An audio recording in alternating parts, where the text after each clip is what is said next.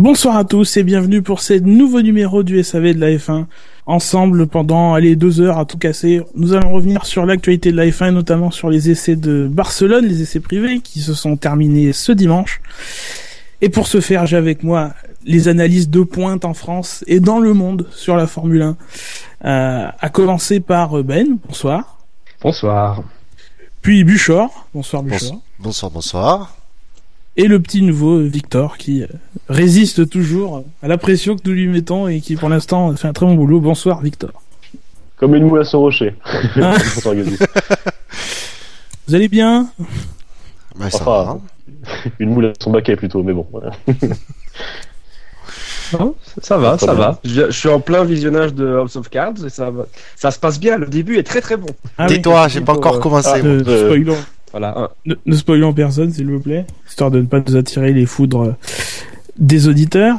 Des doutes ah, de, moi par commencer. à, ce propos, revenons sur euh, le report de cette émission qui était prévu euh, lundi 2 mars euh, à 20h30, qui a dû être reporté. Euh, pour des raisons personnelles inhérentes à, à l'équipe. Alors j'ai vu passer quelques petits messages euh, demandant euh, pourquoi ou faisant état d'un désespoir par rapport au, à l'annulation. Alors oui, effectivement, on est désolé d'avoir été contraint d'annuler, mais bon, il faut comprendre qu'il y a quand même des choses un peu plus importantes que, que le SAV de la F1. Donc quand il le faut, il le faut.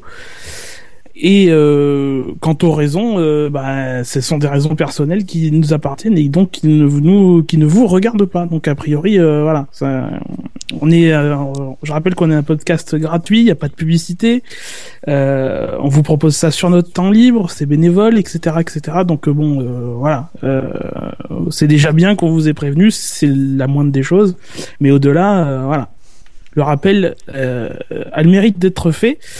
Alors, on va pas reprendre tout de suite dans le positif puisque puisque euh, on a appris pendant la pendant cette semaine la, mort de Gérard Ducarouge, qui était un, un brillant ingénieur en Formule 1.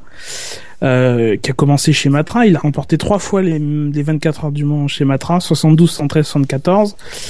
Et il est passé en F1 pendant une vingtaine d'années chez euh, Ligier, Alfa Romeo, Lotus, Larousse euh, et Religier. Voilà. Quelque chose à dire par rapport à, à cette disparition Malheureusement, en ce qui me concerne, c'est un nom que j'ai connais dans la F1, mais euh, après, je connais pas du tout son cursus. Euh, ouais, après, tu viens de le citer, mais euh, plus que ça, quoi. C'est, je sais que c'est un grand ingénieur le point français en fait, sport. La période Lotus, Lotus au moment où ça coïncidait avec Senna en fait et Renault. D'accord. Oui, moi, j'ai découvert son nom en lisant la, en lisant l'article. Euh, je, suis assez jeune, donc je le connaissais pas vraiment, mais ouais, j'ai vu qu'il avait fait de, belles choses. Ouais, c'est un peu, bah, c'est comme Boucher en fait. C'est un nom que je connais, euh, sans savoir euh, le pédigré complet du monsieur. Voilà, c'est, je sais qu'il est lié à Lotus effectivement, et que voilà, donc c'est, enfin, c'est toujours ça. C'est une personne qui a marqué le sport auto et la, et la F1, donc.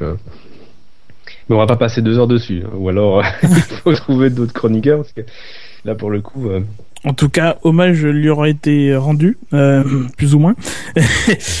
et, euh, et donc, on va passer au jeu. Ah, un jeu que j'ai préparé moi-même, qui est un chiffre inutile. Une fois n'est pas coutume. Hein. Enfin, souvent, on se casse pas trop la tête. On revient toujours aux fondamentaux. Donc, je vous rappelle. Voilà, voilà. Donc, je vous rappelle, vous fermez le chat, pas de Google, rien du tout le chiffre inutile qui a, allez, je vous le dis tout de suite, un rapport assez lointain avec la F1, mais un rapport tout de même qui est 435. Est-ce qu'on peut utiliser Bing euh. ou pas? Non. non, ça marche pas non plus. Et Thor, ça marche pas non plus. Non plus. Euh, c'est le nombre de fois que McLaren a dit que sa voiture était exceptionnelle. ah, c'est pas, pas, pas, le chiffre qu'on cherche. Euh, est-ce qu'il y a une unité derrière? Euh, non, non, non. Donc c'est quelque chose. C'est un événement? Euh. Non, non plus, non, non. Un événement, non, non. C'est une quantité de quelque chose, quoi. C'est quand même lié à une actu. Euh... Euh, non, non l'actu n'a pas grand chose à voir avec la F1. L'actu en question. Mais c'est une actu qu'on a publiée sur un site F1 quand même. Non, je pense pas. Vous avez toujours pas compris le principe. Si vraiment, euh, on, on, aurait pu si vraiment, bon, ils étaient allés chercher loin. On sait qu'il y a des sites qui vont chercher loin pour remplir, mais, mais quand même pas jusque. Non, mais c'est pour ça que je demande. Mais est-ce que ça a un lien avec les endives? Malheureusement, euh, non. Plutôt heureusement. heureusement, non. Voilà. Malheureusement, oui. Heureusement, non. Euh, euh, c'est un rapport avec la F1, euh, mais la F1, par exemple, il y a longtemps ou dans les dix dernières années? Euh, C'est difficile de répondre à cette question. C'est un rapport avec la F1, euh, euh, ouais, 30, 40 ans C'était plus lié à un pilote, une écurie ou le, le sport en général? Euh, Non, non, c'est c'est pas lié à un pilote ou à une écurie, ni au sport en général. Vous êtes trop près de la F1, je pense. J'ai dit c'est un rapport lointain, hein, donc. Euh... C'est un chiffre inutile, quoi. C'est lié à, quand même à une personne qui a gravité autour de la F1 à, un moment donné. Ah oui. Et qui n'aurait pas fait que ça. Euh... Ah, on ne fait jamais qu'une seule chose dans sa vie, euh, mais euh, qui a beaucoup participé en F1, oui. Ah, qui a quand même pas beaucoup participé. La majorité de sa carrière est quand même en F1. Oui. D'accord. En tant que pilote euh, Oui, oui, mais pas que. Sponsor? Non, non, je crois pas. Sponsor, non. Et t'es patron d'équipe aussi après? Euh, Oui, oui, oui. C'est le 435e ah, anniversaire de Bernie Eccleston Non. non, la 435e grève de peau à l'Oda. Non, non. Est-ce que ça a rapport avec Bernie Eccleston Oui. Ah, Mystery. Euh... Qui je rappelle, a été pilote, qui a fait une séance d'essai dans les années 50, qui était pilote, qui a été euh, chef de Brabham. Et donc, c'est un rapport avec Mhm. lui. Donc, c'est un rapport avec euh, Bernie Ecclestone euh, dans les années 70 Euh, non, non, non, non. Alors, qu'est-ce qu'il a encore fait? C'est euh, lié à un de ses procès? Non. Donc, c'est pas une somme d'argent qu'il va devoir verser. Euh, Non. Comme pot de vin, euh, pot de comme- vin. euh, Et c'est pas une somme d'argent du tout? Ça, c'est pas une somme d'argent, mais on se rapproche. euh, c'est le nombre de procès qu'il a eu en tant Des que... actions cachées chez HSBC Non. Victor, tu disais des, des actions cachées chez HSBC euh, Non, non. Disons que j'aurais de- pu vous donner un autre chiffre qui est de l'argent et qui est de 3,9. 430, c'est son rang en fortune euh, mondiale? C'est-à-dire, précise. Mais il est C'est le 435e, classement euh, voilà, voilà, Allez, Forbes, D'accord, 435e rang. il a dit le premier. C'est le Ah, la 435e victoire. milliardaire sur la planète, avec une fortune estimée à 3,9 milliards de dollars. Euh, alors, il faut rappeler quand même quel est le, le, le- comment ils sont, ils procèdent. C'est le magazine Forbes, hein, du coup, qui euh, qui établit ce classement. Euh, donc, ils estiment la fortune personnelle, donc en bien immobilier, mobilier, euh, euh, les parts dans, dans des sociétés, etc. Tout ça, euh, auxquels ils enlèvent les dettes, hein, parce que bon, euh, même si t'as de l'argent, si t'as si t'as 10 milliards d'argent, mais que t'as 8 milliards de dettes, finalement, t'as vraiment que 2 milliards. Alors, pour ça, ils emploient quand même 50 reporters à l'année pour euh, pour traquer les mouvements de fonds, les infos, les sessions euh, d'actions, euh, etc., etc. Mais ce qu'on sait peu, c'est qu'ils envoient des questionnaires aux personnes en question, qui les remplissent euh, alors plus ou moins honnêtement, parce que euh, ils nous disent chez Forbes que il y en a qui euh, se la pètent un peu en gonflant les chiffres. Il y en a qui donnent euh, des chiffres, euh, mais qui rentrent pas dans les détails euh, parce que bon, euh, voilà. Et il y en a qui refusent carrément de, de répondre à, à, à l'enquête. Alors c'est une enquête préliminaire puisqu'après il y a des interviews qui euh, permettent de corriger plus ou moins et d'affiner euh, euh, les, les estimations. Il faut savoir aussi que dans le classement Forbes ne sont pas éligibles les dictateurs et les têtes couronnées dont la fortune vient de leur position, donc euh, Poutine, etc. Enfin, Poutine, je crois pas, j'ai pas regardé, mais a priori Poutine ne devrait pas y être, alors qu'on sait qu'il est très, il est très euh, fortuné. Alors dans la liste 2015 qui a été dévoilée euh, il y a un ou deux jours, je crois, c'est assez neuf. Il y a 1826 personnes, ce qui est un record, qui détiennent à elles seules euh, 7,05 millions de millions de dollars. Donc c'est en anglais c'est des trillions euh, ils disent et nous ce serait des billions de dollars. Euh, alors ceux les habituels qui sont en tête, hein, Bill Gates premier, Carlos Slim deuxième, l'ami de, de Sauber et de Ferrari, enfin de Ferrari et de Force India maintenant. En trois, Warren Buffett. Alors du côté des Français, euh, premier, euh, la sémillante euh, Liliane Bettencourt avec 40,1 milliards de dollars. devant Bernard Arnault, euh, groupe LVMH, etc. Patrick Drahi de Numéricable, Serge Dassault, François Pinault. Visiblement, il faut que ça finisse en haut pour que ce soit riche. Hein. Arnaud, Dassault, Pinault, etc., etc. Donc voilà, Bernie, lui, est 400, euh, 435e du classement avec 3,9 milliards de dollars. On va le, on va le plaindre, je pense. Hein, c'est. Ouais. Ce qui est une petite somme. Oui. Ouais. Plaignons-le en silence. Voilà. Voilà. Oui. en séchant nos larmes. Hommage lui a été rendu. bah du coup, Buchor, bah tu vas gagner le ta gueule. Ah Ah non. Je plus intelligent parce que c'est vrai que bon, voilà, mais euh, mais voilà, pour l'instant, tu as ça dans ta besace pour la suite de l'émission. À commencer par. Ça, les... Bûcheur, que ça ça peut être coupé au montage. Hein. Enfin bon, je dis ça. C'est moi qui fais le montage. Hein. mais... le montage, bon, Mais ah, est-ce qu'il y a toujours la... est-ce qu'il y a toujours l'approbation du ta gueule Non. Non, non, non, faisons un ta gueule classique. Il y a des règles des fois qui sont inventées au débeauté comme ça qui ne qui, qui ne riment à rien. Pas plus qu'une émission, ouais. Voilà. Allez, alors passons à la suite avec les actualités. Alors, on va, avant de revenir sur les essais privés, on va parler de, de Fernando Alonso, donc euh, des suites de, de, son accident. Alors après euh, ce choc, il a passé, il a fini par passer trois nuits à l'hôpital. Après, je cite le communiqué du jour de, de McLaren, une commotion cérébrale, hein, concussion en, en, anglais. Donc il s'est euh, reposé, il essaie de se refaire une santé. Euh, il a rassuré tout le monde dans une vidéo qu'il a publié, que McLaren a publié sur sur YouTube. Alors encore une fois, selon le communiqué, selon un communiqué qui a été publié, il n'y a aucun symptôme de quelque pathologie que ce soit. Donc il est en aussi bonne santé qu'on pourrait se, se, porter. Mais euh, par, précaution, pour éviter ce qu'ils appellent un syndrome de deuxième commotion, qui est euh, potentiellement très très dangereux visiblement, euh, parce que souvent on en meurt, quelle que soit la violence du, choc, et, et en règle générale on n'en réchappe pas sans, sans conséquences de toute façon sur le, le cerveau.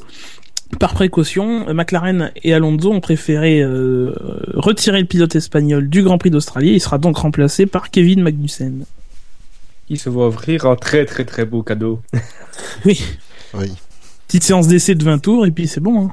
C'est ouais, non, mais ça, ça c'est ça, ça va vraiment pas être évident pour lui euh, parce que euh, il va rouler avec forcément l'équipe d'ingénieurs d'Alonso, même s'il a un peu roulé une journée au volant de la McLaren, pas la plus productive malheureusement pour lui, mais voilà, donc il va vraiment être là. Euh, pour qu'il y ait deux voitures sur la piste, euh, faudra pas en, entendre grand chose et pas le juger euh, sévèrement parce que ça va vraiment pas être facile.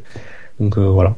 Est-ce que aussi on aura de la matière pour le juger? Parce que ça dépendra de ce qu'il pourra faire avec ce que oui, donne McLaren pour le week-end. Non mais ça pourrait très bien se terminer comme un Alex, comment, il s'appelait? L'auteur. Au bout d'un tour, ça, ça, pourrait très bien être fini. Il y a des, il y a ça aussi à prendre en compte. Donc je, pense qu'Alonso rate pas grand grand chose, mais euh, ça, dépendra aussi de, de, de sa McLaren.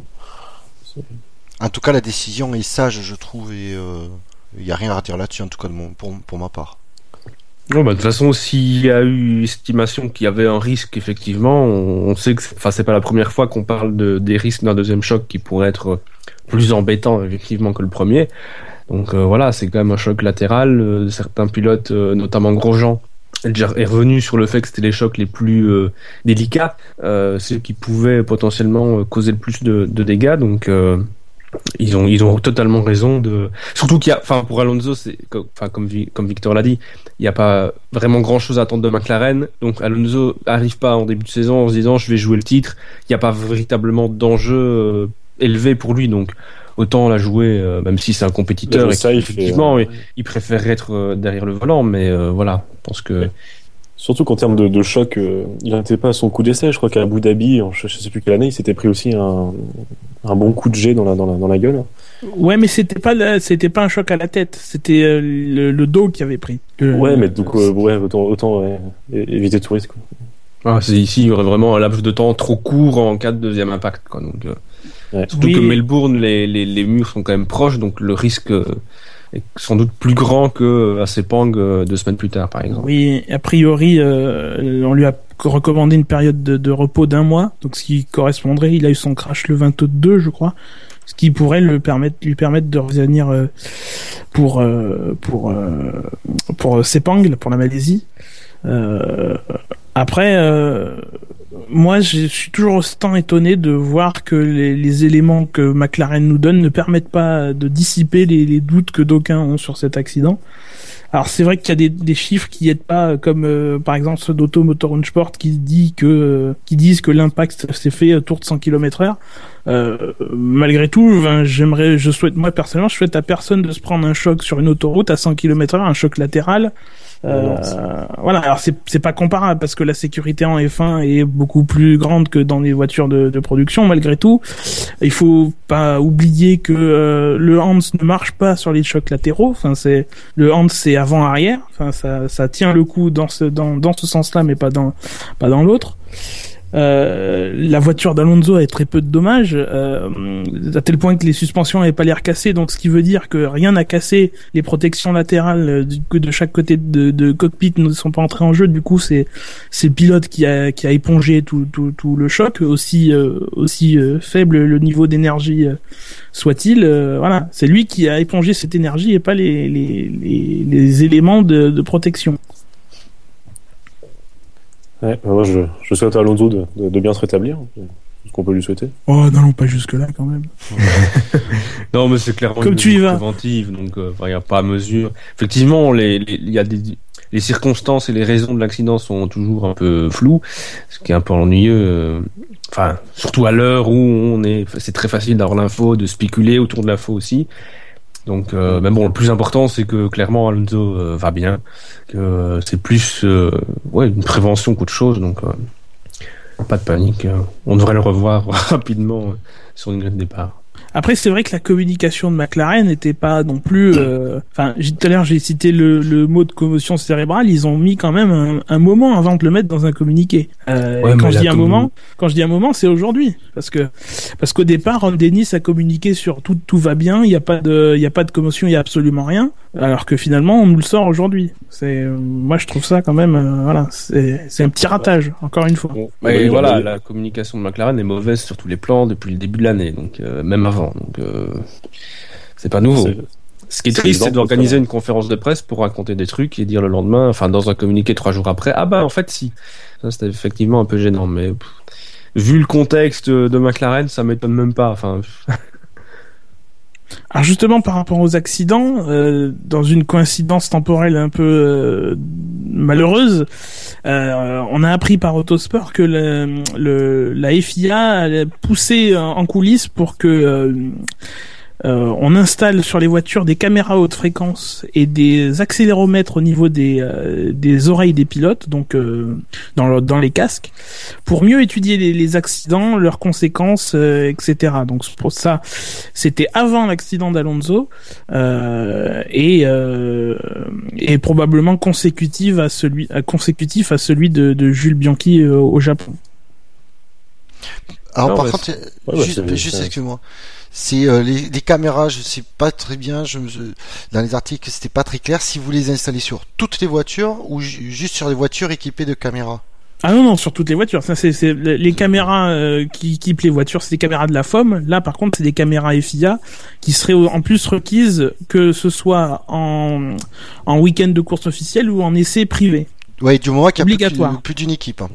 Ah non non tout le monde. Enfin même euh, a priori même les essais en ligne droite. Alors ça existe plus les essais en ligne droite, mais euh, je pense que s'il y avait eu des essais en ligne droite, comme euh, par exemple lors de l'accident de Maria de Villota, voilà on aurait. Enfin si ça existait toujours, ce serait obligatoire. Mais c'est obligatoire pour tout roulage officiel ou officieux d'une Formule 1, approuvé par les par la FIA. C'est-à-dire que même les tests qui sont pas approuvés par la FIA, enfin les, les, essais privés tels qu'ils ont eu lieu euh, cette euh, cette année, euh, enfin tels qu'ils ont lieu de toute façon habituellement, ne sont pas des événements FIA, mais malgré tout il y a des règles à respecter. Donc il y a les voitures doivent avoir passé des crash tests, crash tests, et dans ce cas-là, les voitures devront être équipées de d'équipements supplémentaires, donc les caméras, et les accéléromètres.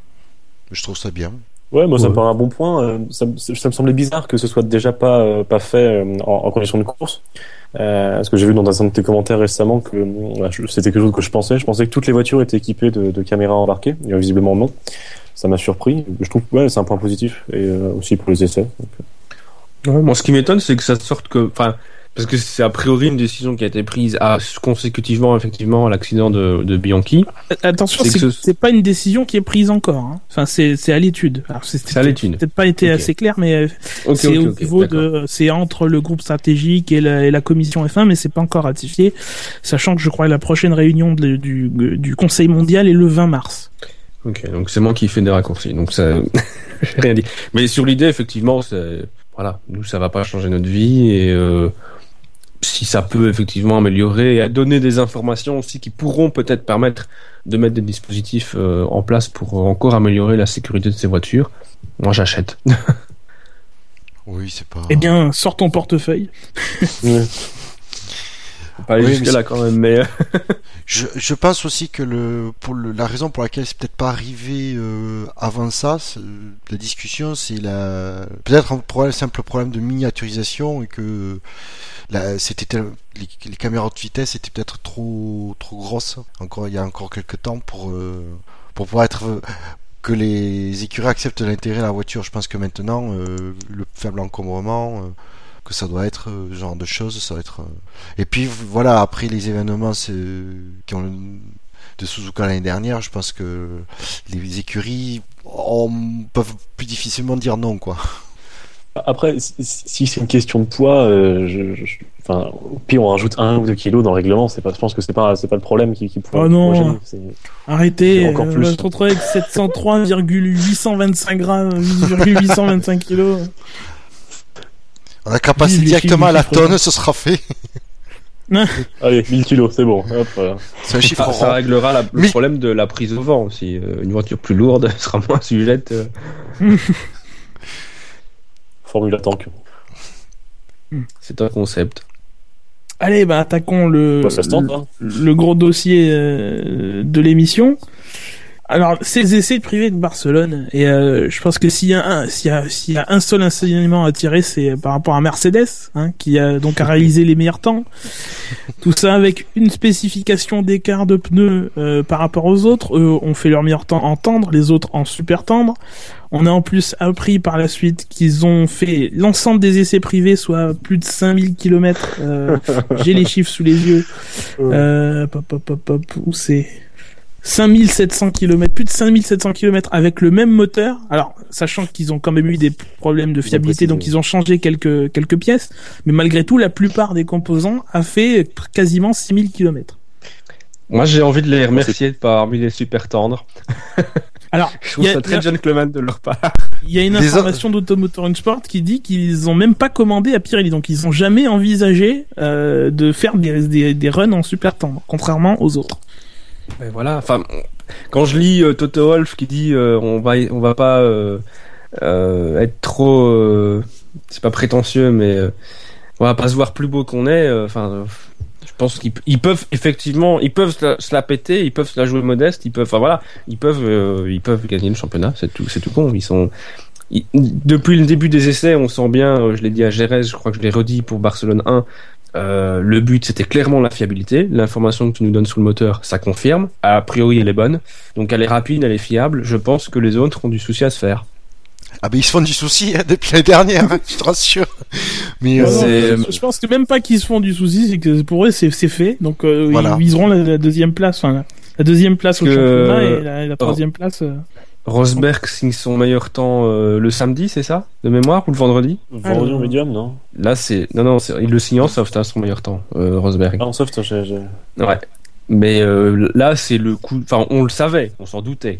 Mais c'est le coup de massue pour tout le monde. Enfin, au niveau de la concurrence, c'est Bah, ça fait mal. C'est- parce que malgré tout, ils, ils s'imaginaient pas les battre. Mais j'ai l'impression qu'ils s'imaginaient quand même moins loin que ça, quoi. Donc, Bah, il y avait un espoir, quoi. Il y avait l'espoir était permis. Et, euh, mais là, la déclaration a euh, à nos deux. Bah, la petite déclaration. euh, ah ouais, on a utilisé qu'un seul moteur. Ouais. je, je, je me demande si c'est pas une stratégie de la part de Mercedes de, de voilà d'assommer un peu la concurrence. De dire, euh, en fait, c'est vrai, pas, c'est vraiment, ça arrive à la fin, qui d'un coup, bam, ils mettent, ils mettent une claque avec euh, via la feuille des temps euh, aux autres équipes en disant, euh, vous croyez, mais non, non, on est toujours là. En tout cas, c'est réussi. hein. Oui, Ce serait je pense même non, mais Ce qui serait quand même sur rigolo, Twitter à ce moment-là, c'était un festival. Hein. euh.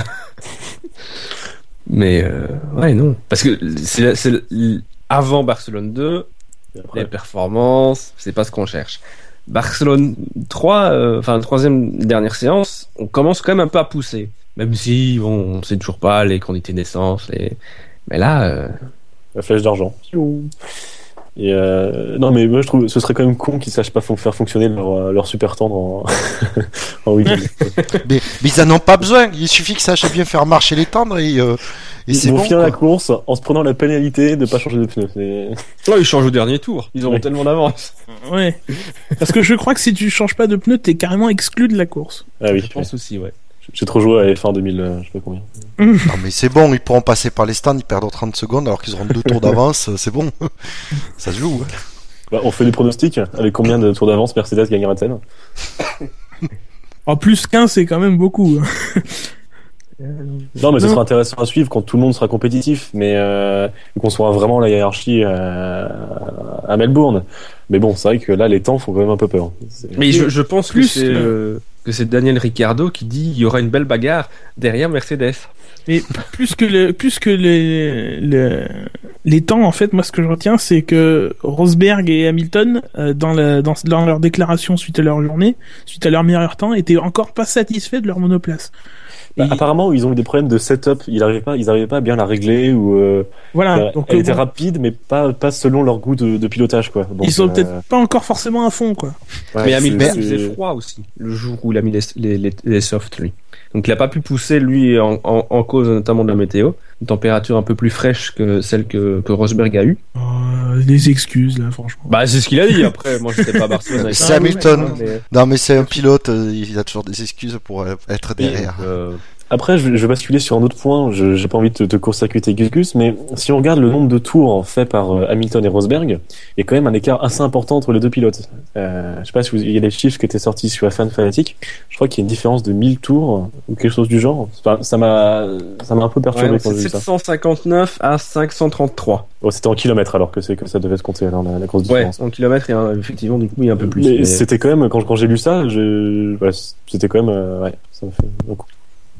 Enfin après, je sais pas Au- si, euh, si rouler global, plus c'est bien, mais euh, Au global, sur les essais, j'ai les chiffres euh, totaux. Euh, sur tous les essais, euh, effectivement, euh, Hamilton a fait 2400 km et euh, Rosberg 3100, euh, sachant que euh, Wehrlein, euh, Wehrlein, je, je ne sais pas, a roulé euh, 200 km aussi. euh, je crois que c'était euh, de premiers essais de Barcelone. Ouais, ils ont fait plus, ouais, plus de 6000 km sur Jerez et Barcelone. Mais, euh, le- il faut, le, le, mais la chose à- positive à retenir, c'est que pour une fois, on a une idée du, euh, de la hiérarchie. On sait qu'il y a Mercedes devant. Enfin, D'une mais- petite partie. Ah, on sait pas le reste, mais on sait qu'il y a Mercedes devant. Mais Ouais. pour en revenir, c'est- Euh, c'est- ouais. Les pilotes ont pu très bien, effectivement, très bien pu euh, faire cet excellent chrono en étant euh, déçus du, du comportement de la voiture, parce que arriver à faire un très bon temps sur un tour, c'est une chose. Le, en F1, faut pas oublier que c'est sur euh, qua- 50 tours qu'il faut les, qu'il faut, qu'il faut arriver à maintenir un bon rythme. Donc, euh, s'ils ont du mal avec le comportement de la voiture, c'est quand même pas forcément euh, non plus une bonne nouvelle pour eux. A Non, priori, mais je pense que journalistes qui se sont amusés à faire des, des, des, des chronos, euh, des pointages sur les simulations de course ont dit qu'ils étaient euh, allez, entre 5 à 7 dixièmes devant les autres aussi euh, là-dessus. Donc euh, bon, l'espoir Ouais, n'est pas vraiment permis, je pense. Je pense que là où ils sont entre guillemets déçus, c'est comme Rosberg le disait, je pense à Barcelone 1. Il avait déjà tapé un très bon temps avec les, les médiums, c'est que leur simulation, d'après les simulations, ils doivent encore aller plus vite. Donc, Je crois que tous les Euh. clignotants sont tout rouges pour les autres, quoi, en fait. voilà. Mais du coup, ce qui va être intéressant à suivre, s'ils ont deux voitures très rapides et aussi fiables, ça va être l'évolution de la, de la saison entre les deux. Malheureusement, je, je, pense que c'est le seul truc qui va sauver la saison parce que malheureusement beaucoup se, beaucoup de d'observateurs, de fans, euh, bah oui, moi j'ai lu beaucoup de commentaires de gens qui disent ah cette saison, bon je sais pas si je vais prendre mon abonnement à Canal euh, parce que finalement euh, euh, il va avoir que Mercedes et les autres. c'est, il faut pour pour le championnat qu'il y ait une grosse lutte Rosberg-Hamilton, que Rosberg essaye de prendre sa revanche, qu'il soit au niveau. Sinon, effectivement, ça risque de. Moi, je parle pas de moi, hein, moi personnellement, euh, ça me dérange pas. Surtout, euh, d'autant plus si euh, la la bagarre qui se profile derrière pour les accessites est, est au niveau. moi, je vois pas que la F1 via la lutte devant. Malheureusement, c'est pas le cas de tout le monde. voilà, donc. Ceci dit, euh, vu la compétitivité de la voiture, de la Mercedes, du niveau de compétitivité des deux pilotes l'an dernier, à des niveaux différents, ce serait quand même dommage d'en voir un des deux, que ce soit Hamilton ou Rosberg, euh, s'envoler sur face à son équipier. Ce qu'on veut, c'est clairement une, une bagarre entre les deux. On attend la revanche.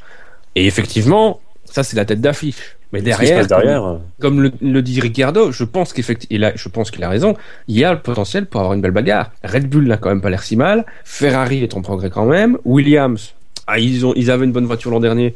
La voiture de cette année est dans la lignée. Donc, ça fait déjà trois équipes qui peuvent offrir du beau spectacle. On ne sait pas où se situe euh, Lotus.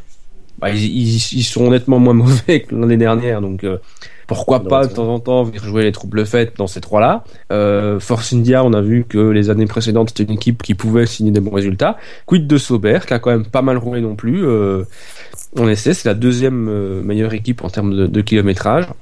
En sachant qu'eux n'ont pas de simulateur, donc il faut vraiment qu'ils misent sur le maximise le temps en piste. Donc euh, voilà, c'est vrai que Mercedes risque euh, pour la lutte pour le championnat de, tuer un peu le suspense dans l'œuf, mais derrière il y aura, euh, je pense quand même des, choses intéressantes à regarder. Voilà, merci Ben, c'était la fin de cette émission. Prochain rendez-vous. non mais tu nous as passé tout le monde en revue. Comment on fait maintenant Il a survolé le monde. Mais oui, voilà. Moi, je suis comme, comme Gus Gus, et outre le fait que, bon, de toute façon, on s'en doutait déjà il y a six mois que Mercedes allait avoir la même mise sur, euh, en 2015, ça n'empêche que la hiérarchie euh, derrière, elle est euh, totalement inconnue. Honnêtement, moi, je, je serais pas, je serais incapable de, faire une hiérarchie, que ça reste indécis, qu'il y a du potentiel un peu partout. Donc, moi, je vais, pour donner un exemple, je me souviens 2013, euh, la deuxième moitié de saison, je me suis pas ennuyé, même si euh, Vettel a tout gagné. Euh, derrière, c'était complètement indécis, c'était sympa à, regarder. Donc, je continue à, m'abonner à Canal Plus pour voir les, Grands Prix. Et moi, je dois pas m'abonner, donc pas de problème. Vive la 2 Oh ouais. pour le côté gratuit, oui. Alors justement, qui, vous voulez évoquer euh, Force India euh, par la suite ouais, ah, Force India. Je... Allez, parce que Force India, donc, qui, a, présenté sa nouvelle voiture. Cette fois, c'est la, c'est la bonne, la VJM 08. Alors qui, n'a pas roulé le le premier jour, le jeudi, mais qui a roulé euh, les trois suivants. Euh, si je ne m'abuse, plus que McLaren d'ailleurs. Force India. Euh, elle a beaucoup. Quand elle a fait des tours, le premier jour, elle a fait des tours. Elle en a fait beaucoup. Le deuxième jour, alors. Parce que le premier jour, elle n'a pas du tout roulé. Enfin, ils étaient encore en train Le deuxième jour, ils sont arrivés le matin avec Hülkenberg, je crois. Ben, ils sont à 380 tours pour McLaren et à 365 pour, euh, pour la Force India euh, ah, 08. Ouais, j'ai pas les mêmes décomptes. McLaren, je, pensais que c'était plus. McLaren, enfin après c'est pas, pas, je suis pas au total, euh, mais. Euh... Ah moi je suis au total moi. Je suis sur les, ouais, je suis au total moi. Je suis pas que sur ah oui, moi je suis sûr d'accord. Mais euh, mais sur les totaux, euh, enfin euh, sur euh, même sur les totaux, juste si tu prends que les essais de Barcelone dans leur globalité, sans compter le, roulage de de Barcelone 1, donc McLaren ils ont fait 1700 km et Force India en, trois jours a fait 1480. Donc finalement ils sont pas ils sont pas bien loin quoi. Enfin ils en ont fait plus en tout cas sur Barcelone 2 que McLaren quasiment deux fois plus c'est plutôt encourageant. Après, à voir comment leur voiture. Mais, euh, ils s'attendent pas à démarrer très fort la saison. Non. Ah, en même temps, c'est logique, ils ont une, une marge de marge de progression euh, plus importante que les autres puisqu'ils ont encore des choses à découvrir. Les autres, ils ont quand même eu euh, trois sessions, ça fait 12 jours, donc et eux, ils en ont deux, donc deux et demi. Mais bon, a priori, la voiture est bien née, ce qui est quand même bon signe. Bah, oui. Euh, donc. Euh, Moi, honnêtement, vraiment, c'est c'est quoi 100 le premier jour de roulage qu'ils ont fait, donc deuxième jour des essais, je crois qu'ils ont fait 150 euh, et quelques tours ou, 100 ou 140 et quelques. Je trouve ça énorme. Et le, deux- le trois- deuxième jour de roulage, donc le troisième jour des essais. Ouais, bah c'est autant que Mercedes le premier jour à Jerez, si je ne dis pas de bêtises. voilà. Sachant qu'ils sachant qu'ils ont commencé la journée le, à peu près du midi, qu'ils ont commencé par une crevaison ou je sais pas quoi. Donc, euh, Ouais, bah ouais, enfin ça c'est pour l'anecdote, c'est amusant de se dire Mais, que voilà. aussi sur- non sur seulement ils sont en retard et en plus quand ils sortent, euh, ils ont un pneu qui pète. Mais euh, sur le Aussi, reste, ils n'ont pas eu de soucis. J'ai pas l'impression. euh, Sur un côté un peu plus esthétique, elle est vraiment très jolie. Enfin, Hop, hop, hop, hop, hop, hop, hop, hop. je te court-circuite. En parleront. Non, non, ouais, tu- c'est pas moi qui court-circuite, c'est une émission entière que tu court-circuite. Zut, Excuse-moi, je voulais juste, enfin, je voyais Force India, nouvelle voiture, euh, tous les aspects. Nous ne parlerons pas non plus de la nouvelle livrée de la Red Bull. Non, non plus. Ce sera a priori pour la semaine prochaine. Pourtant, il y a des choses à dire. Pourtant, il y a des choses à dire. pas. Je confirme que. Alors, écurie suivante. Donc, je repose ma question. Plutôt Ferrari, Williams, Red Bull, Bah non. un peu de Lotus. Euh, Ouf. Moi, Red Bull, Ferrari, Williams, je les placerais, euh, ça va en surprendre plus d'un, dans le même paquet en fait. Sincèrement, je pense que c'est c'est le trio de chasse. La troisième Maintenant, place sur le podium. euh, c'est compliqué. En fait, j'ai l'impression que Ferrari et Red Bull, ils ont fait un peu le chemin inverse. C'est-à-dire que Ferrari a très très bien commencé les essais et a un peu rentré dans le rang. Euh, Red Bull, euh, bah, ils ont, sont montés en puissance. Williams un peu aussi. Euh, donc, euh, Williams très très discret en fait sur l'ensemble des 12 journées euh, finalement. ouais, ouais. Oui, pas de vague. Il y, a- il y a un petit sursaut sur la fin, mais léger, effectivement. Et, euh, Ouais, plus que l'année dernière, je trouve. Ils, ils avaient été un peu plus grande gueule l'année dernière. Et là, cette année, euh, L'année dernière, Cache. il fallait vraiment qu'ils qu'ils- qu'ils rebondissent une mauvaise saison. Ici, ils, ils misent sur la, la continuité. donc, cachent Après, la jeu. continuité chez Williams, euh, entre 2012 et 2013, c'était rigolo. Ouais. Mais bon, c'est différent. Ils cachent leur pense- jeu, Bouchard Ouais. Mais c'est bien connu, toutes les équipes cachent leur jeu. Ah bah oui. même Mercedes. Mercedes, Oui. c'est chez son jeu. Ils ont roulé avec une voiture de 1000 kilos parce que voilà, Parce qu'on l'a décidé il y a, il y a, il y a, il y a trois, trois quarts d'heure. Non, mais Williams, par rapport à l'année dernière, ils n'ont pas forcément besoin de se rassurer de la même façon. Oui aussi. Ouais. Donc, euh, je pense qu'ils sont conscients de leur force, ils sont euh, optimistes, ils ont et donc, euh, bah, ils ont leur plan d'attaque, euh, ils font leur boulot euh, Oui. Et puis les trois, c'est eux qui ont le moteur Mercedes. aussi, aussi. Ça doit donner un certain niveau de confiance quand même. Voilà. On parlera du Ferrari après, mais bon, je, Bah, bah parle-en. Je- je peux en parler. puisqu'on traite les trois écuries en même temps au débeauté, Ah allons oui, oui, donc. euh, Non, mais le moteur Ferrari, enfin, je veux dire, euh, ils l'ont peut-être rendu, je sais pas, mais il, il me paraît, enfin, il me paraît pas mal. C'est, bah, ils ont progressé, et je pense qu'ils savaient là où ils pouvaient progresser. euh, Ah, mais Mercedes aussi a progressé. Oui. mais bah, je- moi, je fais confiance à Ferrari. Je pense que leur moteur n'est pas fondamentalement mauvais. Ils ont peut-être euh, les choix qu'ils avaient fait l'année dernière entre l'aéro et, la- et le moteur. Ils ont, ils, ils ont, ils ont, ils ont repris la question et je. Ouais, peut-être, ouais, peut-être qu'au niveau, qu'au niveau du Renault, quoi. Mais oui, tout le monde a, a progressé. Non, non, ouais, le, le, Ferra- le moteur Ferrari semble avoir fait quand même un, un joli bond en avant. Bah, Ah, surtout ouais. chez Ferrari, entre guillemets. Je sais pas ce qu'il y en a pour Sauber. Bon, bon, Sauber, on sait vraiment pas, mais bon, excuse-moi d'en rajouter une équipe parmi les trois. Mais, euh, avec, non, mais le moteur Ferrari dans la Ferrari a l'air d'avoir fait un, un, un beau bond en avant. Euh, c'est vrai. Peut-être le côté, euh, parce que l'année dernière, on sait qu'ils avaient privilégié l'aéro pour, euh, pour sacrifier le moteur. Là, ils avaient une bonne aéro. Il y avait juste à faire un bon moteur et, et ça roule, quoi. Et le Renault, il a progressé, le Renault? Alors ça, je sais pas, parce que des Ça fois, dépend des que jours. oui, euh, Pire que McLaren, la communication. Ouais, moi c'est ce Bah, que j'ai- j'étais en train de me dire en écoutant euh, Victor parler du moteur Ferrari. C'est très bizarre parce que effectivement, le Mercedes qu'on n'en parle pas. Enfin voilà, je veux dire même que eux n'en parlent pas, c'est presque normal. Enfin, je veux dire, on sait qu'il est bon, il n'y a pas de raison. Ferrari, hormis les problèmes de fiabilité qu'ils n'ont pas eu euh, par rapport à Renault, en termes de performance, ils étaient quand même loin. Et ici, j'ai quand même l'impression clairement qu'il y a un progrès qui a été fait. Et t'as Renault qui n'arrête pas de parler de son moteur, de son moteur, de son moteur, et Ferrari, on les entend pas. Alors en même temps, Ferrari sont équipe à part entière, que Renault, bah, pour exister, il faut bien qu'ils parlent de leur moteur, ils vont pas parler de leur équipe. Ça reviendra peut-être. Mais je trouve qu'ils qu'ils parlent beaucoup pour euh, pas dire grand-chose en fait chez Renault. pour rien dire du tout même. C'est des trucs, euh, ils ont déjà dit effectivement avant la fin de la saison, c'est les mêmes ritournelles, euh, on veut progresser, on veut, bah oui, c'est normal, vous voulez progresser, vous êtes derrière, donc euh, voilà, euh, merci. Bah, je, je pense qu'après c'est peut-être juste pour se montrer, comme ce qu'ils disent, c'est que eux ils sont là pour un peu pour le marketing, et ils ont besoin de, de faire parler d'eux. Et... Mais ils sont complètement là pour le marketing. Ouais, c'est du- c'est un discours de communicant que tient Renault. Mais oui, mais euh, faut- on peut pas leur reprocher. Ils sont là pour ça. Donc, euh, le problème c'est que Ferrari, euh, ils étaient- moi, je pense qu'aussi vu la saison qu'ils ont eu l'année dernière, euh, je pense qu'ils évitent de trop parler. Je pense qu'ils ont même mis les, les, les communicants au boulot euh, dans l'ingénierie pour vraiment faire progresser la voiture. Non, mais ouais, c'est. Mais Ferrari après, après a pas besoin d'occuper le- l'espace médiatique comme euh, a besoin de le faire Renault non plus. On- quand on parle des faits, on Ouais. parle naturellement de Ferrari.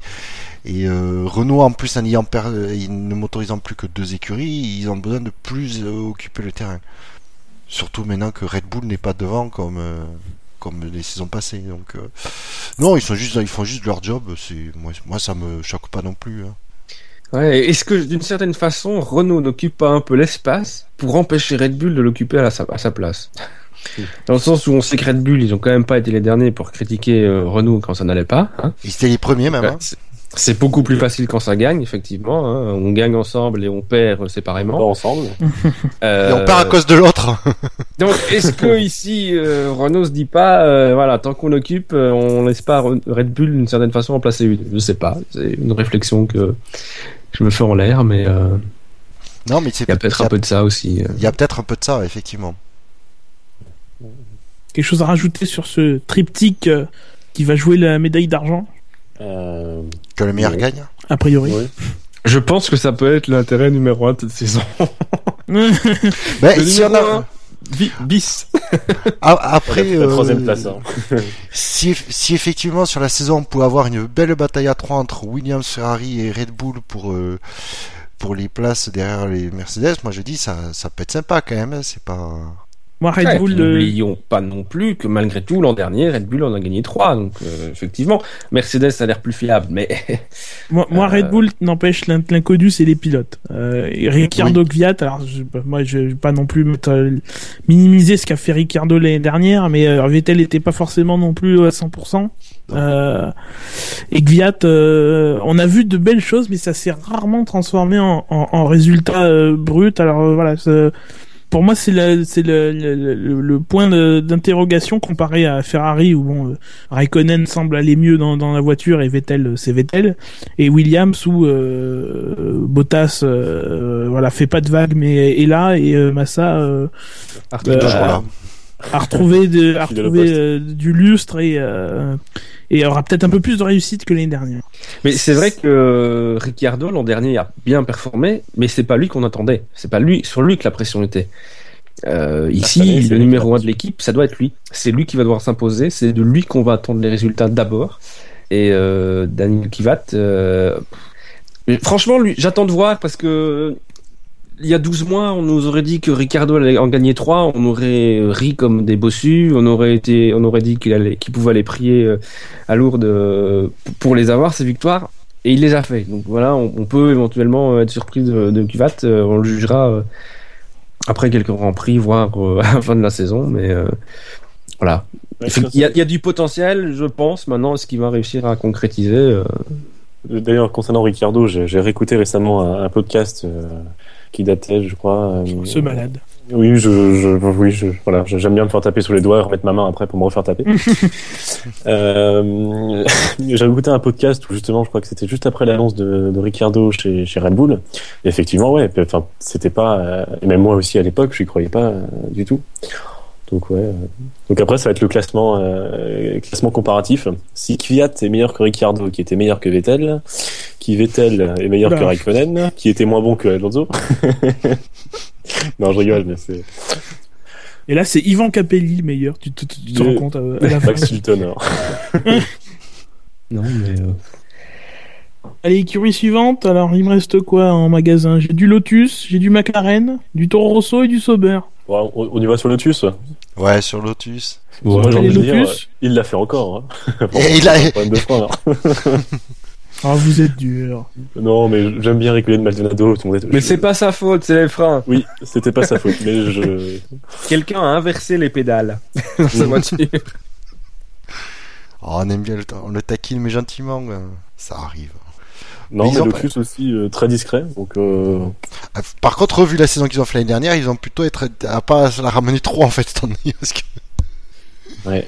Bah, la Non, voiture, mais, elle a- euh, discret mais studieux en même temps. mais la voiture, elle a Ah. l'air bien née en tout cas, donc c'est déjà un point positif. Enfin, entendre euh, Grosjean, c'est plus trop le cas, donc. euh, Oui, Grosjean est content. Donc euh, déjà, ça part bien. Ouais. Il, Ouais. il a acheté son marteau, c'est bon. Et puis... Ouais, et puis euh, on y reviendra, mais ils vont avoir une grid girl euh, comme ça. hein. Oh là là c'est ce petit spoil. là. c'est pour motiver l'équipe. Et où va-t-on?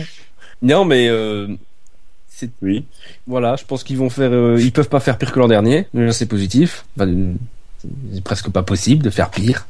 Euh, donc, euh, apparemment, ils ont même réengagé des gens, donc euh, ça va pas si mal. Euh, ils ont le moteur Mercedes, donc euh, Bah, Ça va pas si mal, mais on en reparlera tout à l'heure. euh, Enfin, on va reparler des coups. euh, méfiance quand même. Moi, ce que j'espère pour eux, c'est que euh, oui, ça va pas si mal, euh, mais bon, si- s'ils sont pas au niveau des trois équipes qu'on a citées précédemment et des, Mercedes, enfin, des Mercedes, ils sont pas au niveau des Mercedes, c'est sûr, mais s'ils sont pas vraiment au niveau euh, des trois équipes précédentes, donc ça fera 3 fois 2, 6 plus 2, 8, bah, ils pourront viser que la neuvième et dixième place. C'est pas, euh, je pense qu'ils veulent plus. C'est Ouais, mais ils sortent quand même d'une année difficile. Hein. euh. ouais, Grosjean a dit viser les points avant de viser le podium. oui aussi. Donc euh, et chacun euh, Maintenant, Maintenant, je ferai le parallèle entre la saison dernière et la saison 2011, où euh, la même écurie euh, c'était aussi un peu un peu perdu. Alors, en 2011, c'était les fameux échappements qui sortaient à l'avant du ponton, qui étaient censés être un truc révolutionnaire, qui avait bien marché d'ailleurs en début d'année, puisqu'il y avait eu un podium pour Petrov et un podium pour Heidfeld, pour Heidfeld, euh, mais qui a sur la fin de l'année a- avait pas marché. L'année d'après, ils avaient quand même fait une belle saison. Alors c'était ça, ça n'avait échoué que sur une quatrième place, mais ils avaient quand même gagné une course, fait plein de podiums. euh, euh, etc etc donc après pourquoi pas maintenant c'est plus les mêmes ressources qu'à l'époque D'ailleurs, même s'ils se remettent sur les rails c'est plus c'est plus pareil ils ils, ils peuvent plus s'endetter ils ont trop Alors, de dettes Tu mentionnes, tu mentionnes un nom. Euh, je fais un petit aparté, mais je crois que Ben, tu suis aussi un peu House of Cards. Oui. Que, que te dit le nom Petrov alors ce genre d'aparté moi je moi je serais bûcheur je je- j'utiliserais mon- Non, non, non, non, non. Non, non, Non, on va mais- attendre quand même qu'on fasse un, finisse l'analyse des. euh, Oh, ce sursis je ne sais pas pourquoi mais il y a un sursis très bien Mais, Ah ouais. non, mais c'est une, épée- véritable épée de, de Damoclès, hein, je te, je te préviens. Il va foutre un ta gueule à l'animateur. Il va oser. Ne jamais me sous-estimer, jamais. je suis serein Je n'oserais Euh, pas. Enfin, tu- je... Je botte. Non, bah moi j'espère que j'espère que ça ira cette saison et que bah, qu'il fasse mieux. Comme on l'a dit, ce sera pas difficile, quoi. Et c'est Allez, vrai que vu Oui. le plateau réduit, tu t'évites le dernier en fait hein, cette saison. Tu seras encore plus. euh, là où Marussia et Caterham, ça avait quelque chose. Enfin, Voilà. Je tape peut-être un peu, mais c'est- ça évitait quand même à des grandes équipes, un peu comme en deux, enfin pas, grandes, je sais pas, mais en 2009, euh, sans ces petites équipes, on avait vite un dernier et c'était des fois surprenant. Enfin, quand je regarde les classements, je me dis tiens c'est marrant quoi. C'est- Badoer Hmm. Som- sombre période.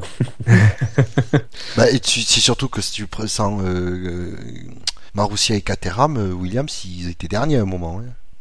On parle de Williams quand même. Bah ou oui ou même euh, une Même Toyota, moins un grand constructeur. Enfin, peut-être pas des grandes voitures, mais c'était quand même, c'était quand même un grand nom quoi. Ils avaient mis les moyens. euh, je- Je pense que ça fait moins mal de se retrouver derrière avec une petite équipe que de se retrouver derrière avec un, un, un grand nom, des, des grandes responsabilités et un gros budget. Il y a plus de pression entre guillemets. Allez, passons à Toro Rosso. Alors, niveau temps, euh, niveau roulage, c'est très impressionnant sur le sur le sur le global parce que ils sont ils ont fait que 20 km de moins que Mercedes au total sur tous les essais. Il y a 5739 contre 5757.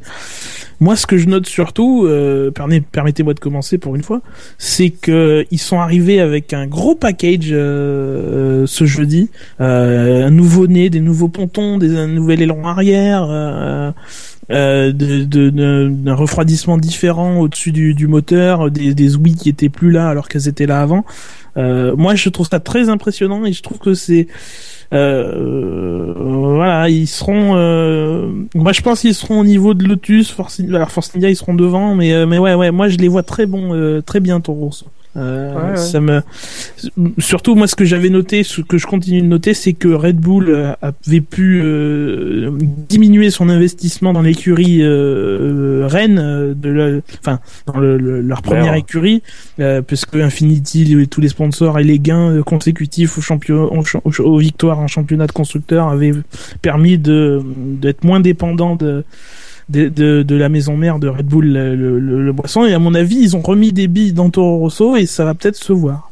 Ouais, non, mais c'est vrai que tu, l'avais souligné dans, je pense, au, bilan de, de Jerez. Et quand j'ai vu les, les photos de la, la, je vais y arriver, de la Toro Rosso ici euh, pour les derniers essais de Barcelone, le plus visible, c'était le nez. Je pense qu'il y a aussi des choses au niveau de la suspension arrière, mais euh, ce genre de choses, je me suis dit, euh, il y a du, il y a des gros, grosses euh, pièces qui seront, qui sont mises en place sur la voiture et euh, à, surveiller. Et alors, ce qui est bien, c'est qu'au niveau roulage, ben, c'est quand même important parce qu'ils ont deux jeunes pilotes. C'est peut-être là où le bas va peut-être un peu blessé pour la mise au point de cette voiture, même malgré les, même s'il y a un peu plus de, budget pour amener des nouvelles pièces, c'est peut-être le, voilà, avec deux jeunes pilotes, ce serait un peu plus compliqué. Mais bon, c'est le but de l'équipe aussi de mettre ces jeunes pousses euh, en F1. Donc euh, effectivement à surveiller, mais comme Lotus, les places dans les points vont quand même être chères. Donc euh. Ouais, bah, moi je suis content pour Toro Rosso. Je les, attendais beaucoup en 2014 et ils m'ont un peu déçu. Et bah là, ouais, ils se placent carrément en outsider avec leurs deux jeunes. Et bah, j'espère que ça pourra payer. Quoi. Et puis c'est aussi dans leur intérêt finalement parce que dans l'absolu, là tout de suite chez Red Bull, c'est bouché.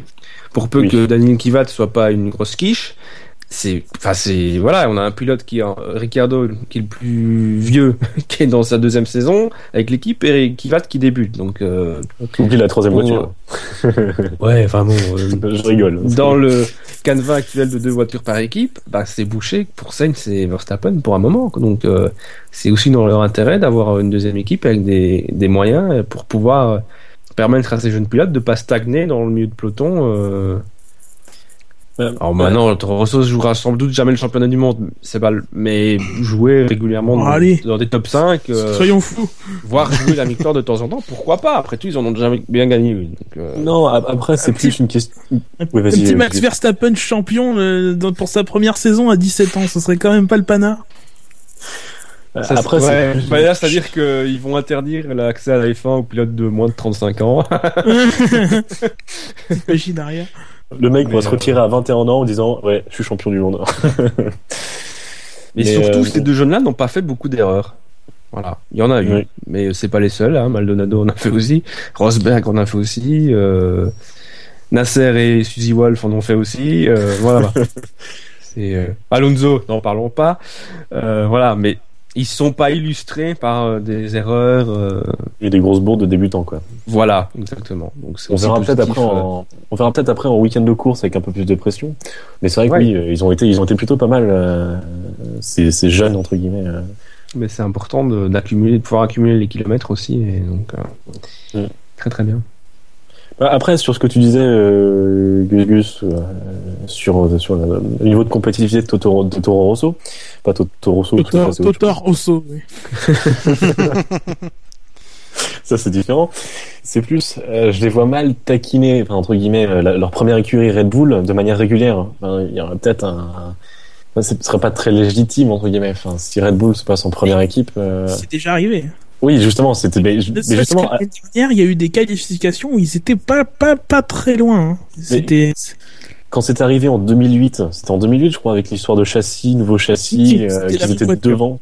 Oui, mais c'était la même voiture et, et, Toro Rosso exploitait mieux les nouvelles pièces que Red Bull testait elle-même, donc ils n'avaient pas ce travail de développement à faire, ils avaient qu'à piocher. Donc euh, oui, c'est ça, c'est justement, euh, bah, c'est juste une question de légitimité où euh, bah, il y a un peu une hiérarchie entre guillemets qui est, est dite Red Bull en première équipe euh, et Toro Rosso l'équipe des jeunes. Euh, oui. Bon après, ce qui se passera, ce qui se passera. Hein, Allez, je vous propose qu'on finisse avec McLaren, c'est presque une habitude désormais. Donc, Bah, c'est sa place dans le classement. Sauber, hein. justement, j'ai dit, on, pro- on finit avec McLaren, donc on passe à Sauber. hein, tu vois Ah, d'accord. d'accord. Excuse-moi, je pensais que tu voulais enchaîner sur McLaren et finir. oui, mais j'ai été coupé, donc voilà. Je... non, mais je sors pas de ta gueule, s'il te C'est même pas de ta gueule pour, pour, pour me venger. J'ai rien dit. Non, non, mais je. Ne t'applique pas sur mon sort. Sauber qui est donc, on l'a dit tout à l'heure, et euh, dans le haut du classement du roulage, elle aussi, puisque euh, elle a fait 5704 km au, total sur tous les essais, hein, bien sûr. Et euh, ce qui la met euh, ouais, dans les mêmes totaux que Mercedes ou, euh, ou euh, Toro Rosso. Donc finalement, chaque motoriste, Honda mis à part, chaque motoriste historique, on va dire, qui est déjà présent dans les années précédentes, a eu son écurie qui a accumulé les, les kilomètres. Bah, globalement, ils ont tous, toutes les équipes ont, ont bien roulé, hein, à part McLaren, mais on va y revenir. Sauber, euh, je sais pas, Sauber, c'est compliqué. Faut, faut attendre un week-end de course pour voir vraiment où est-ce qu'ils se situent.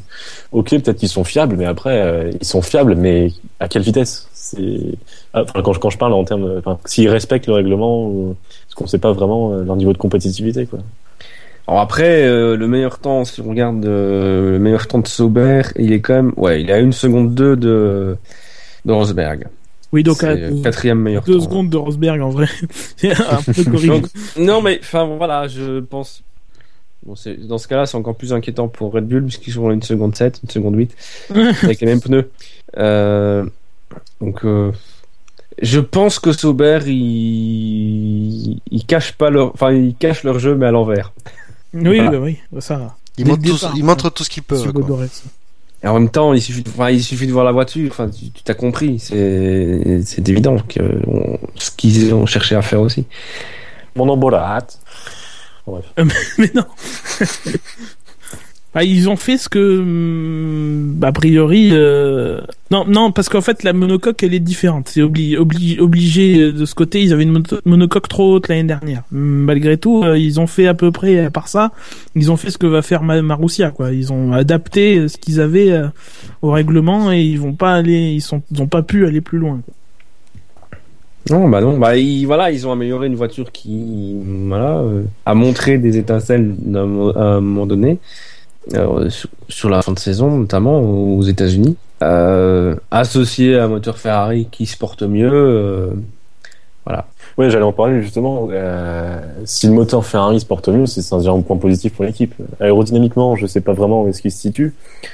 Mais ce qui leur manquait aussi l'année dernière, c'était aussi, enfin, c'était les, défauts du, moteur Ferrari. Donc s'ils sont comblés, mais après je les vois pas vraiment rentrer en jeu avec.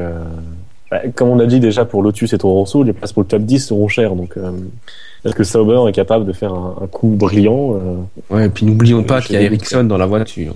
Ouais, aussi. ça, Vous êtes dur. Rappelez-vous le Grand Prix du Japon. non, mais il a juste un super casque, mais après c'est tout quoi. Il pas de. Ouais, enfin, il a un très beau casque dans la Sauber. Bon, absolu, sinon. Ouais, Ah, même, même dans la Caterham, il rendait bien, je trouve. Mais bon, c'est- ouais mais c'est parce que la Caterham était, était particulièrement moche aussi. Il choisit très bien ses voitures, euh, Ericsson. Non, bah voilà, enfin, en même temps, moi j'ai Allez, beaucoup on va d'affection passer à pour McLaren, Sauber, mais euh, je sais pas trop. Sauber, c'est un peu comme Ferrari l'an dernier, dans, dans une moindre mesure peut-être, mais je sais pas trop où les situer en fait. Voilà, l'an dernier c'était. Ferrari, on savait pas, et ici c'est Sauber. Je... Bah, Sauber, on sait jamais vraiment où les situer parce que on sait jamais s'ils cachent leur jeu, s'ils en montrent plus, ils montrent tout ce qu'ils ont. euh. Bah, euh, l'an dernier, on savait quand même qu'ils étaient un peu euh, en difficulté, hein, mais euh, ou alors c'est ma mémoire qui me fait font défaut, c'est possible, je deviens vieux, mais Il y avait l'histoire de Sirotkin qui s'était, qui allait se faire, mais qui s'est pas faite, et donc euh, ouais, Ouais. on, on subodorait que que l'investissement russe n'était pas arrivé à destination. Quoi. et, et voilà, donc. Euh, Ouais, sur Hotkin et ses millions de mystères, parce qu'apparemment il devait rouler avec Force India et ils attendent encore l'argent. Donc Il est en discussion avec Sirotkin. Mansour Rijaz, je crois, Sirotkin. Se promettent des La choses petite mutuellement. marotte de Benz à Mansouri-Jazz qui ressort toutes les semaines désormais. Allez, passons à McLaren. Je sens que vous allez être plus inspiré. Alors McLaren avec euh, deux, avec un contraste puisqu'ils ont réussi euh, le vendredi 101, 100 ou 101 tours, ça dépend des, des décomptes. Et le reste des problèmes tous les jours. Euh, même euh, même du coup le jour où ils ont fait les 100 tours puisque euh, c'est dans le 101e tour que la, la voiture s'est arrêtée euh, brutalement. Enfin, bon, ça, une Mercedes, Ils ont euh. jamais plus de 100 tours, c'est pas très très grave.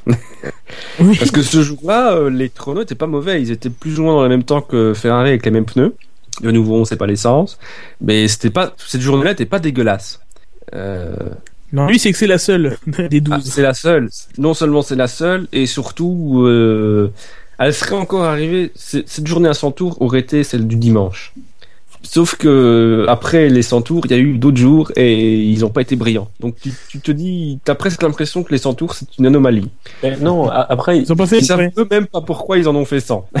Non mais ils disent qu'ils ont qu'ils ont exploré plusieurs solutions. Donc après peut-être qu'ils avaient testé une configuration qui donc qui visiblement a dû marcher pour 100 à tour. Après ils ont dû en tester peut-être une autre qui a pas marché mais s'ils savent que celle-là marche, c'est déjà peut-être un peu plus confiant. Ils savent que leur bagnole peut rouler pour euh, pour un certain nombre de tours. euh. Alors, Je pense pas qu'ils aient testé une configuration le vendredi, euh, qu'ils aient changé le samedi, pourquoi pas. Mais en voyant que ça marche pas le samedi, euh, le dimanche, ils seraient revenus sur une configuration qui marche. Je- Mais, euh, ouais. ça me...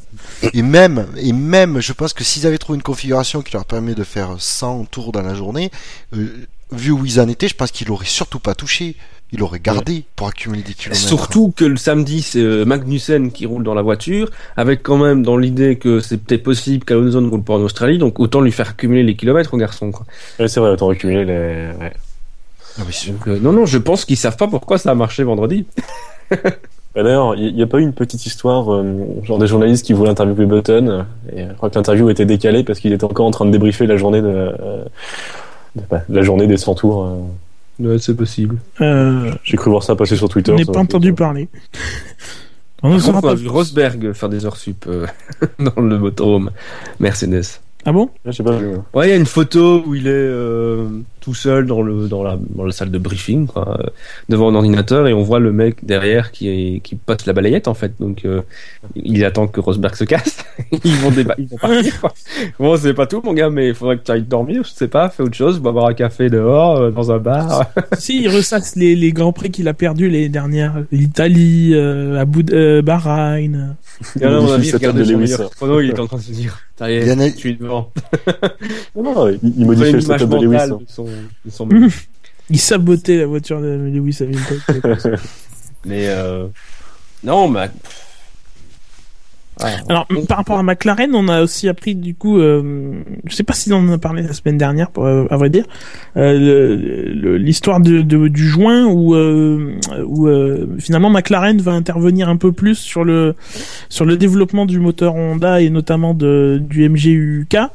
A priori, euh, ils ont monté en fin de semaine dernière euh, à un moment un vieux Kers, c'est-à-dire un Kers McLaren donc de époque 2000, euh, 2009, 2011, 2012, 2013, euh, avec deux, fois moins de puissance mais un, système maîtrisé, en attendant de pouvoir euh, faire euh, participer eux-mêmes main dans la main avec Honda euh, sur des développements communs. C'était pas juste une pièce que McLaren fournissait? Je pensais, que c'était une plus petite pièce qu'un un système complet. Ah non, euh, ben en fait, ce qui s'est passé, c'est que voyant que le système ne marche pas à cause de la pièce et ne pouvant pas euh, dans des, des- je parle moi de Barcelone 1 euh, qu'on a appris après.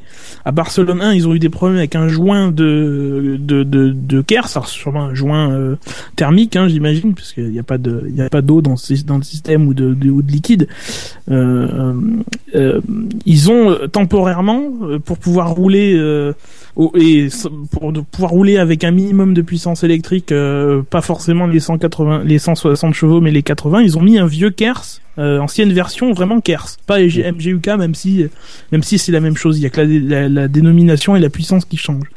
Après, pour Barcelone 2, ils ont remonté un Kers euh, avec sur une base du MGUK Honda, version 2015 donc du coup, mais avec des pièces ré- reconçues avec McLaren derrière grâce à leur expérience des, des moteurs électriques qu'ils ont eu pendant euh, 3-4 ans en Formule 1. Ok. Mais pas que. Après, pour l'instant, ça se limite à ce joint a priori, mais ils vont travailler main dans la main avec Honda plutôt que euh, Honda euh, fournit le truc bêtement tout seul.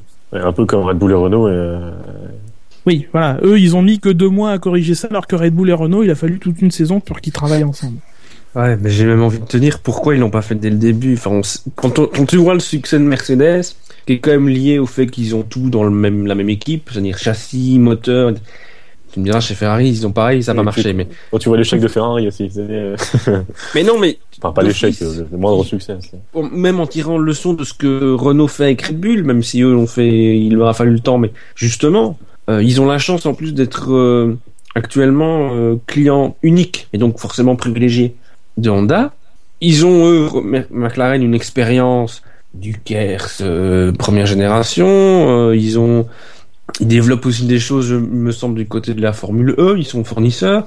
Donc ils ont quand même une expertise là-dedans. Donc pourquoi avoir laissé, euh, enfin pas totalement Honda tout seul, mais pas avoir mis en commun les moyens tout de suite.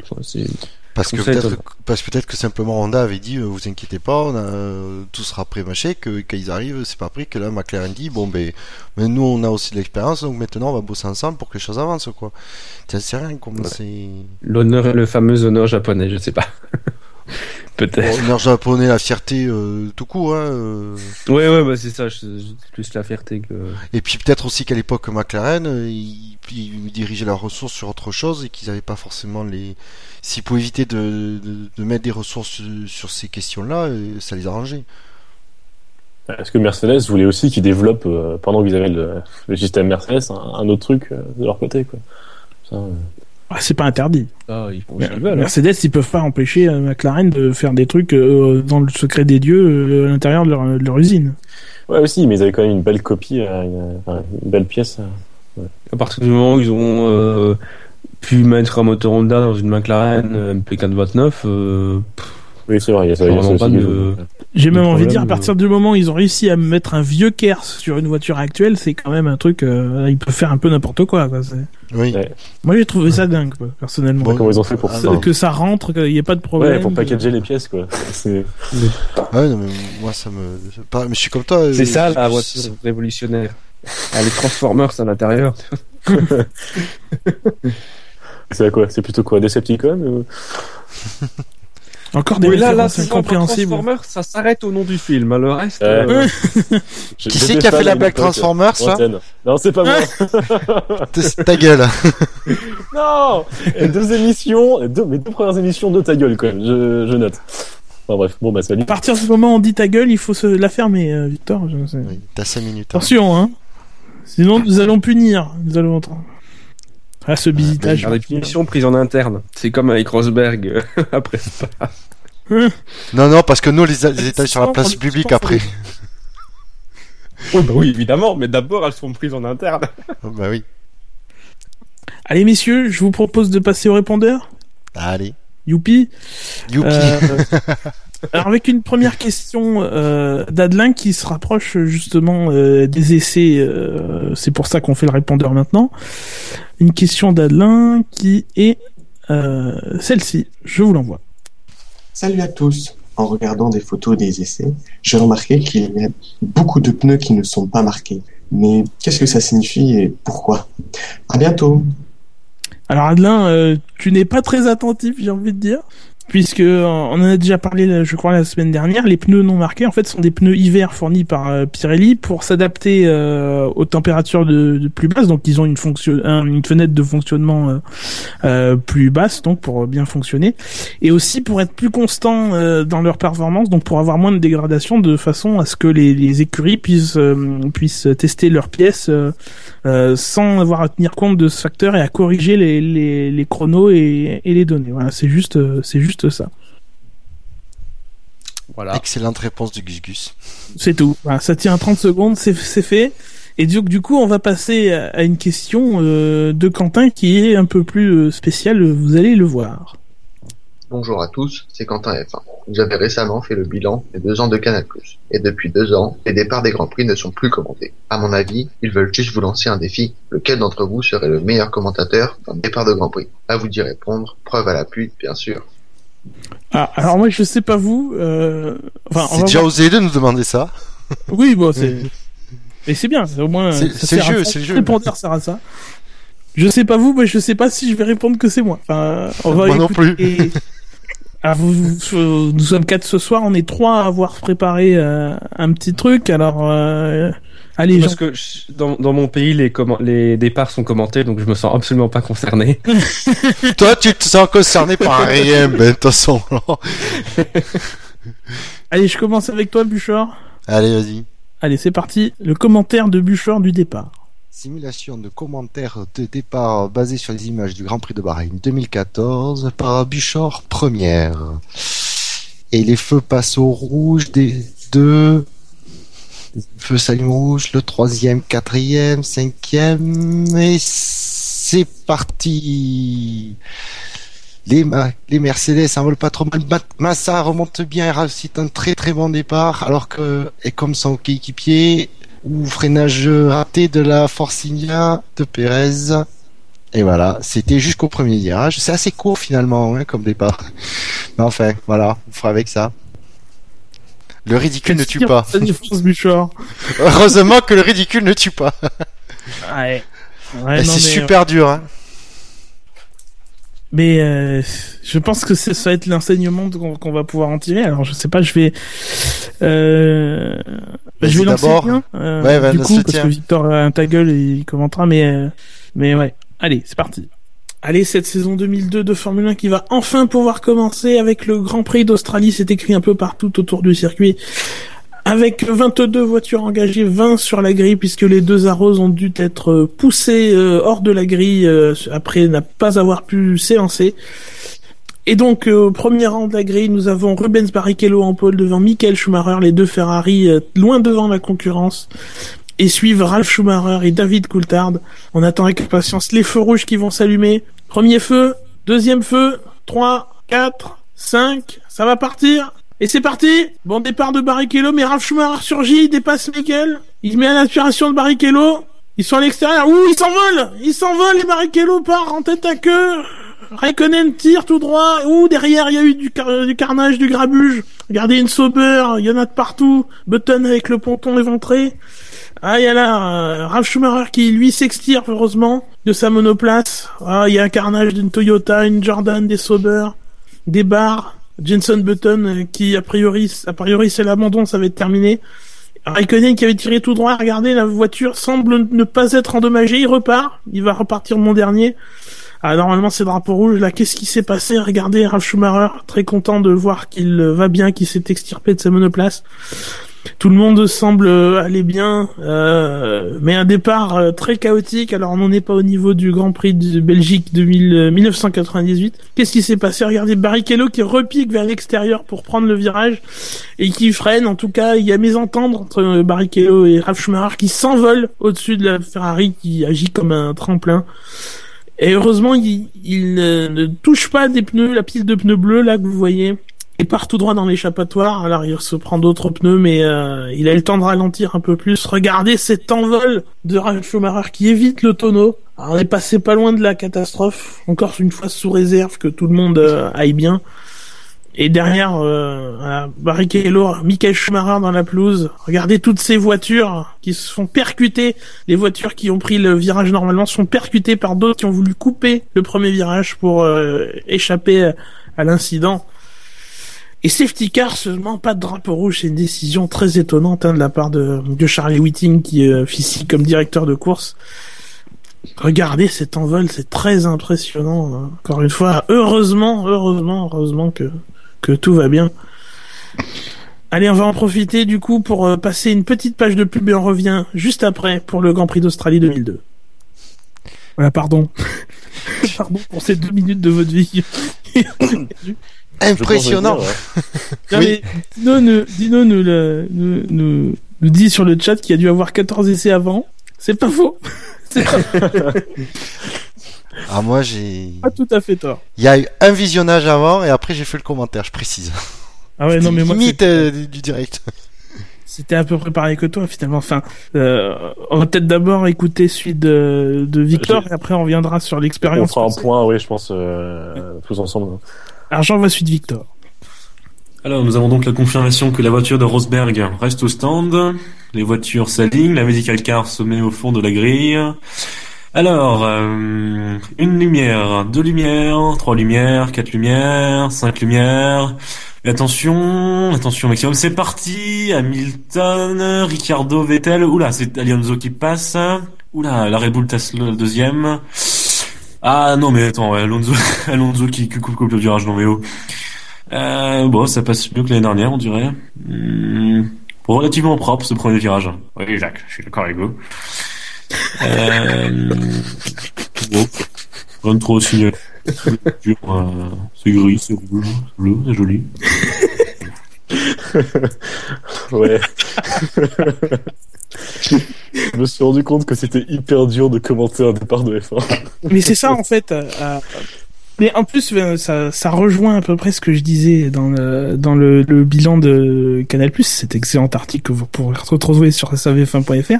C'est un exercice extrêmement compliqué, c'est pas donné à, à tout le monde. Euh, euh, je pense, enfin, euh, le truc que j'ai rendu là, bon, c'était long, hein, on va dire. C'était, j'ai Mhm. peut-être un peu étendu l'exercice par rapport à ce qui était demandé au départ, mais mais ça, mais en une fois, c'est ça m'a ça m'a paru impossible. Enfin, euh, Il y a tellement voilà. de choses qui arrivent. Comment expliquer euh, oralement à des gens qui écoutent ce qui se passe euh, C'est ouais, j'ai trouvé. Ouais, enfin, au début, puis- je me suis dit ouais, pas de problème, euh, ça va aller. Puis au final, euh, Oui, et puis enfin ici sur Canal, il le commente pas, mais quand c'est commenté, il y a, par exemple, c'est particulièrement criant sur le- l'exemple de, de Gus Gus. Tu peux, c'est des, c'est des grands départs qu'on connaît. Enfin, voilà, il me dit Australie 2002, je sais tout de suite ce qui va, ce qui ouais, va se il y a- il passer. y, a ça aussi. Ouais. En tant que commentateur, plus tard, il le sait aussi. Tu, tu perds forcément en spontanéité aussi. Donc c'est difficile de, parce que tu peux pas commenter l'accident de manière plate. Et quand, quand, quand tu le commentes en direct, forcément, tu as l'émotion qui, qui, tu réagis en fonction de ce que tu vois. Mais là, tu sais ce qui va arriver à quel moment, donc ça, ça enlève encore du naturel quand tu, quand tu le fais devant ton, ton PC. euh. Alors, Il faudrait presque qu'on qu'on s'enregistre euh, 15 mars euh, devant le départ du Grand Prix d'Australie. Non mais tu ça. fais, bien, tu fais bien le mentionner. J'allais le suggérer justement, mais euh, parce qu'au départ Mais- je pensais qu'on allait s'enregistrer devant un Grand Prix en live, et là. euh, c'est vrai que, oui. euh, C'est vrai que le moi- faire temps, c'est pas forcément, mais, mais après, euh, même sans tenter l'émotion et tout ça, euh, on sait bien, enfin, moi, je me suis bien rendu compte que, enfin, c'est, que, que c'était un métier, quoi. Enfin, on, le- on, on, se le, on se le, on se le dit pas assez. Euh, Ouais. euh, et là, ouais, c'était le, le meilleur moyen, je pense, de le, de le, de le souligner. Et encore plus que là, il y avait juste une petite, une pauvre vidéo YouTube en, en, en basse résolution et tout. Euh, sur le sur les images qu'ils ont alors elles elles sont de bonne qualité mais surtout ils ont plein d'autres écrans. Ils ont le live timing il y a le il y a le euh, l'écran de la direction de course avec les messages euh, il y a il y a il y a le, le réalisateur généralement le, en régie qui te parle dans le dans dans le dans, dans le- l'oreillette Laurent Dupin etc etc ben voilà c'est c'est c'est c'est un job et on oublie que c'est un métier de de, de journaliste commentateur. Et, et voilà c'est c'est pas c'est pas donné à tout le monde et je pense euh, en tout cas aux trois qu'on a écoutés à aucun d'entre nous je pense euh, je veux pas être méchant avec les autres mais en tout cas moi moi je, Non, mais- je pense pas être fait pour finalement. Enfin, finalement. Ouais, moi, je dis je- finalement parce que parce que bon euh, c'est c'est toujours comme je note que je l'avais noté dans l'article c'est euh, c'est rageant de voir que tu vois les trucs euh, avant les autres mais t'as pas à les raconter en fait. C'est surtout ça qui fait que t'es pas pris par ce que t'es en train de dire parce que là t'es obligé de faire attention à ce que tu dis à choisir tes mots etc etc c'est Ouais, aussi. Oui, oui, de toute façon. euh, Gérer Jacques Villeneuve et tout, c'est. oui Ben oui, c'est tu, tu ça- tu te rends compte que l'exercice est très difficile, euh, surtout ce, ce, ce moment très intense de la course. hein. C'est ça en fait, parce que commenter des situations, des passes d'armes euh, en course, je pense que c'est plus, c'est c'est quand même plus facile. La- la- L'action est est restreinte à deux, à deux, trois voitures. Là, c'est Là, 22 ou tout 24 arrive dans la voitures, gueule, quoi. Voilà, C'est- ouais. Et mais moi, je vais surtout revenir sur le le, le fond de, de la question en fait de, de Quentin F1. Mais euh, moi, je, je- j'adore qu'il commente pas les départs. J'ai trouvé l'idée depuis le début, je trouve l'idée excellente et je continue à la trouver excellente. Où c'est vraiment un truc, du coup, tu, tu es immer- immergé juste par l'image et t'as pas le, les commentateurs qui te perturbent, qui t'incitent à regarder quelque chose alors que tu serais naturellement à, Ouais, que à regarder autre chose. Tu regardes ce que tu veux. Et voilà, exactement. Moi, je trouve ça, surtout que c'est juste le, jusqu'au premier virage. C'est pas comme si c'était tout le premier tour. Euh, moi, je, moi, je trouve ça génial. J'ai j'ai trouvé l'idée qu'elle était très bonne de, et je trouve qu'elle est toujours très bonne. Bon, après, Je c'est vie moi, personnelle, mais Moi, Bon, je me sens un peu perdu, un- n'empêche. Enfin, ouais, je, je regarde un peu n'importe où et finalement, je regarde rien. je- J'ai l'impression. Euh, euh, après, c'est c'est difficile de se faire des impressions parce qu'il faut se rappeler de ce qui se- de de de de comment on vit le départ, alors que tu te rappelles du départ et pas de comment tu le vis. Mais mais mais euh, mais moi, j'ai j'ai l'impression d'être un peu perdu par cette méthode personnellement. Bon, il suffit de regarder euh, les, les commentaires des départs euh, sur les chaînes anglaises pour avoir envie qu'on commente le départ. parce qu'ils sont souvent euh, plutôt chou bouillants. Et, euh, Mais bon, c'est un choix euh, qui, qui se respecte euh, aussi, le, le, le, le silence. hein. C'est vrai que c'est que jusqu'au premier virage, hein, donc une fois qu'ils sont passés. Euh, Un choix que d'aucuns pourraient faire beaucoup plus, le silence. Un petit indice, il est sur le chat actuellement. Euh, il aime les endives. Ah, J'ai cru que tu parlais de moi. Je me suis dit quoi non, non, non, non, non. On verra ça après l'émission. Et euh, Après, je, je note quand même aussi que l'exercice est difficile parce qu'on n'était pas dans les conditions d'un week-end de course. On Ah n'est non, pas d'avoir les trois essences est- d'essai libre, les qualifs la veille, où on était chaud bouillant pour la course. Là, moi, j'étais on n'a pas la pré-course, surtout. La, enfin, la pré-course, le, le- l'avant-course. le- enfin, Ouais, voilà, donc euh. J- J'étais pas dans l'ambiance d'un Grand Prix, donc euh, ça, ça, j'étais à froid. C'était peut-être ça, ça aide pas. Je dis pas Mais- que c'est l'excuse, mais euh, Est-ce qu'on peut pas demander à la limite euh, aux chroniqueurs qui l'ont pas fait, Ben, euh, de. je rigole. De, Moi, bah, je trouve pas que le- les petits jeunes prennent beaucoup vite leur, trop vite leur aise, quoi, tu vois. Non, en fait, je dire- propose qu'on impose un âge minimum pour entrer au SAV, tu vois.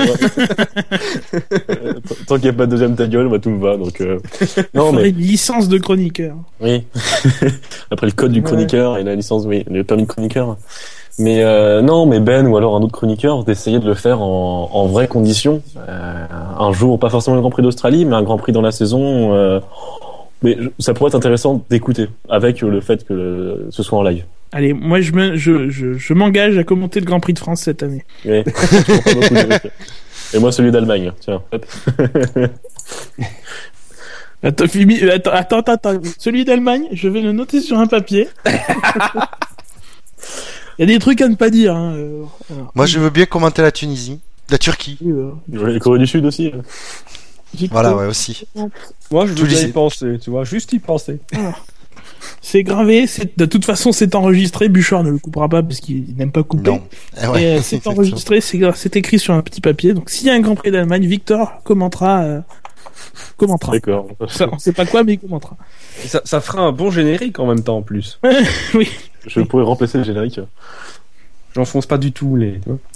Alors, on vous rappelle que si vous voulez euh, nous poser une question comme Adelin ou nous lancer un petit défi ou un petit débat euh, comme euh, l'a fait Quentin, euh, c'est sur le site du SAV www.savf1.fr slash contact si vous nous envoyez une question par écrit. Après, on préfère les questions audio comme nos deux auditeurs du jour. Euh, pour cela, il faut cliquer sur le bouton rouge qui est à droite du, site. Il y a écrit laisser un message hein, en gros en rouge. Et euh, si vous avez votre micro branché sur votre PC ou votre smartphone, euh, voilà, vous pourrez enregistrer un petit message et on répondra aux questions les plus pertinentes.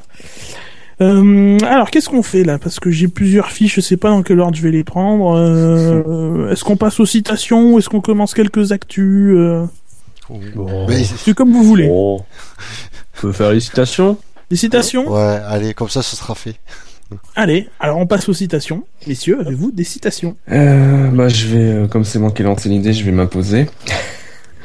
C'est une citation qui fait un peu écho à ce qu'on a raconté sur euh, Daniel Kevat, sur le fait qu'on sait pas trop s'il va réussir à performer ou pas. Alors lui, il a la réponse.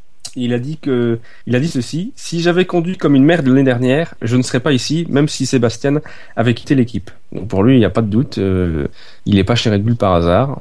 Il va falloir nous le prouver maintenant. Est-ce qu'il va chez Total par hasard?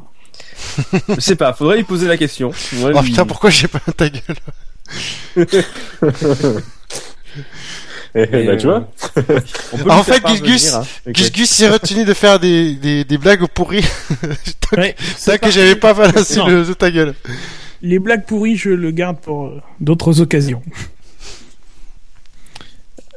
Ben, Vict- euh, Ben, non, tu viens de la faire. Bouchard, Mais je peux en, en sortir une, j'ai une liste, hein, je suis sur euh, SPN. Alors, ouais. Ah ouais, non mais. Euh, alors moi j'en ai une, mais ça m'embête parce qu'on n'a pas encore évoqué le sujet, donc euh, je, je vais encore me faire taper par Gus Bah, si, bah, si c'est un rapport avec le sujet, on la garde pour tout à l'heure alors. Oui, je, Ou alors, je- euh, je la garde. Ou garde alors chaud. ça, dé- ça dépend du sujet. Ouf, c'est un sujet euh, plutôt féminin. D'accord, on la garde pour Garde là. tard.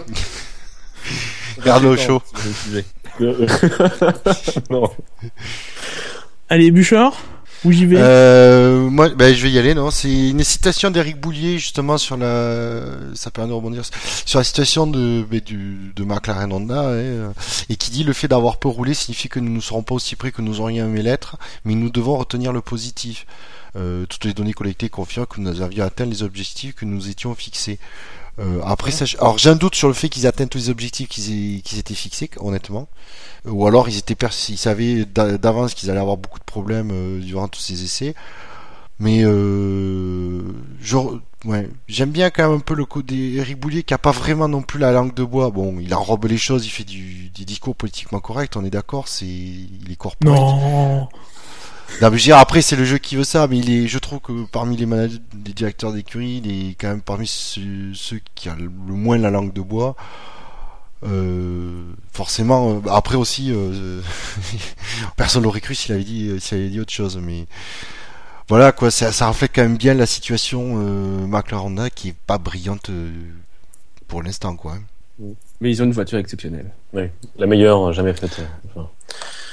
Ouais, alors après, je le trouve très très pessimiste dans la fin de la situation, de, la- de sa situation que je que je vous livre. Nous savons que nous nous développerons rapidement et que nous débloquerons rapidement le potentiel de la McLaren Honda MP4 30. Là, c'est McLaren. très corporate. McLaren, McLaren. Ça fait du Villeneuve. Mec, Ah, pardon. Ouais, non, là, par contre, ouais, euh, il fallait bien qu'ils mettent du, du sucre et du miel par-dessus euh, son discours pour bien l'enrober. Une- La McLaren qui va être portée dans, dans iRacing, vous savez, le, le, le- la simulation de. oui, j'ai vu quelques messages les- Twitter. Peut-être les, ouais, les, les fuites d'huile, les chocs électriques, euh, tout ce qui les va coups de avec. aussi. Oui, les des coups de vent. ouais. Alors pour ma part, j'ai une citation de Maurizio Arrivabene, le patron de directeur de la gestion sportive chez Ferrari. Euh, J'aime bien faire de ce genre de provocation. Nous avons, besoin d'amener la F1 aux gens. Je n'aime pas voir le paddock vide. vide. Alors, ça est lié à une polémique qui veut que, euh, apparemment, les écuries pourront inviter moins de personnes dans le dans le paddock euh, qu'auparavant. Et euh, pour répondre à cela, euh, il y a des membres du staff, dont Arriva Bene et Gutiérrez, je crois, qui sont allés suivre les essais privés de Barcelone dans les tribunes à un moment, pour euh, dans la tribune en face du stand. Ils ont discuté avec les fans et tout ça. Alors lui euh, parle de provocation. euh, bon. Euh, euh, d'une part, euh, c'est bien de provoquer, mais est-ce qu'un jour on va passer à, à l'action? Euh, Parce que ça sert pas. Hein, c'est c'est est-ce que ça va être suivi d'effet? Et d'autre part euh, il y a quand même plus grave que ça quoi. Enfin Bah, C'est-à-dire évidemment qu'à sa euh, place, plus que de m'inquiéter de voir un paddock vide, je m'inquiéterais de voir les tribunes vides, moi, personnellement. voilà. Oui, voilà. Parce que euh, si les tribunes, enfin, je je l'ai déjà dit à plusieurs reprises, mais si les gens VIP sont si euh, fiers et peuvent se la péter autant de pouvoir dire j'étais dans un paddock de Formule 1, c'est parce qu'il y a plein de gens en tribune qui voudraient bien être à leur place. À partir du moment où il y aura plus personne en tribune, qui auront plus, qui les envieront plus, qui y aura plus personne pour envier les gens, pardon, dans le paddock, les gens dans le paddock auront plus envie de venir dans le paddock. Donc, euh, si les- je pense que plutôt que de s'inquiéter du vide euh, éventuel du paddock qui est bien rempli, hein, euh, faut pas s'inquiéter pour ça.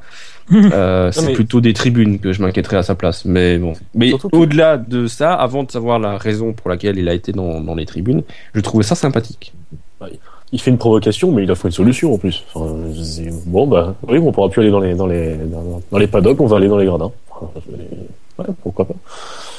Mais là, après là c'est les invités donc euh, est-ce qu'ils vont inviter des gens pour aller dans les tribunes euh, bon, euh, sachant que de, de- dans les tribunes t'es quand même loin de l'action et pas aussi près que quand t'es dans le paddock quoi enfin, c'est Ouais, aussi. Ouais, et surtout, il n'y a pas les petits fours. Enfin, et le champagne, et le champagne.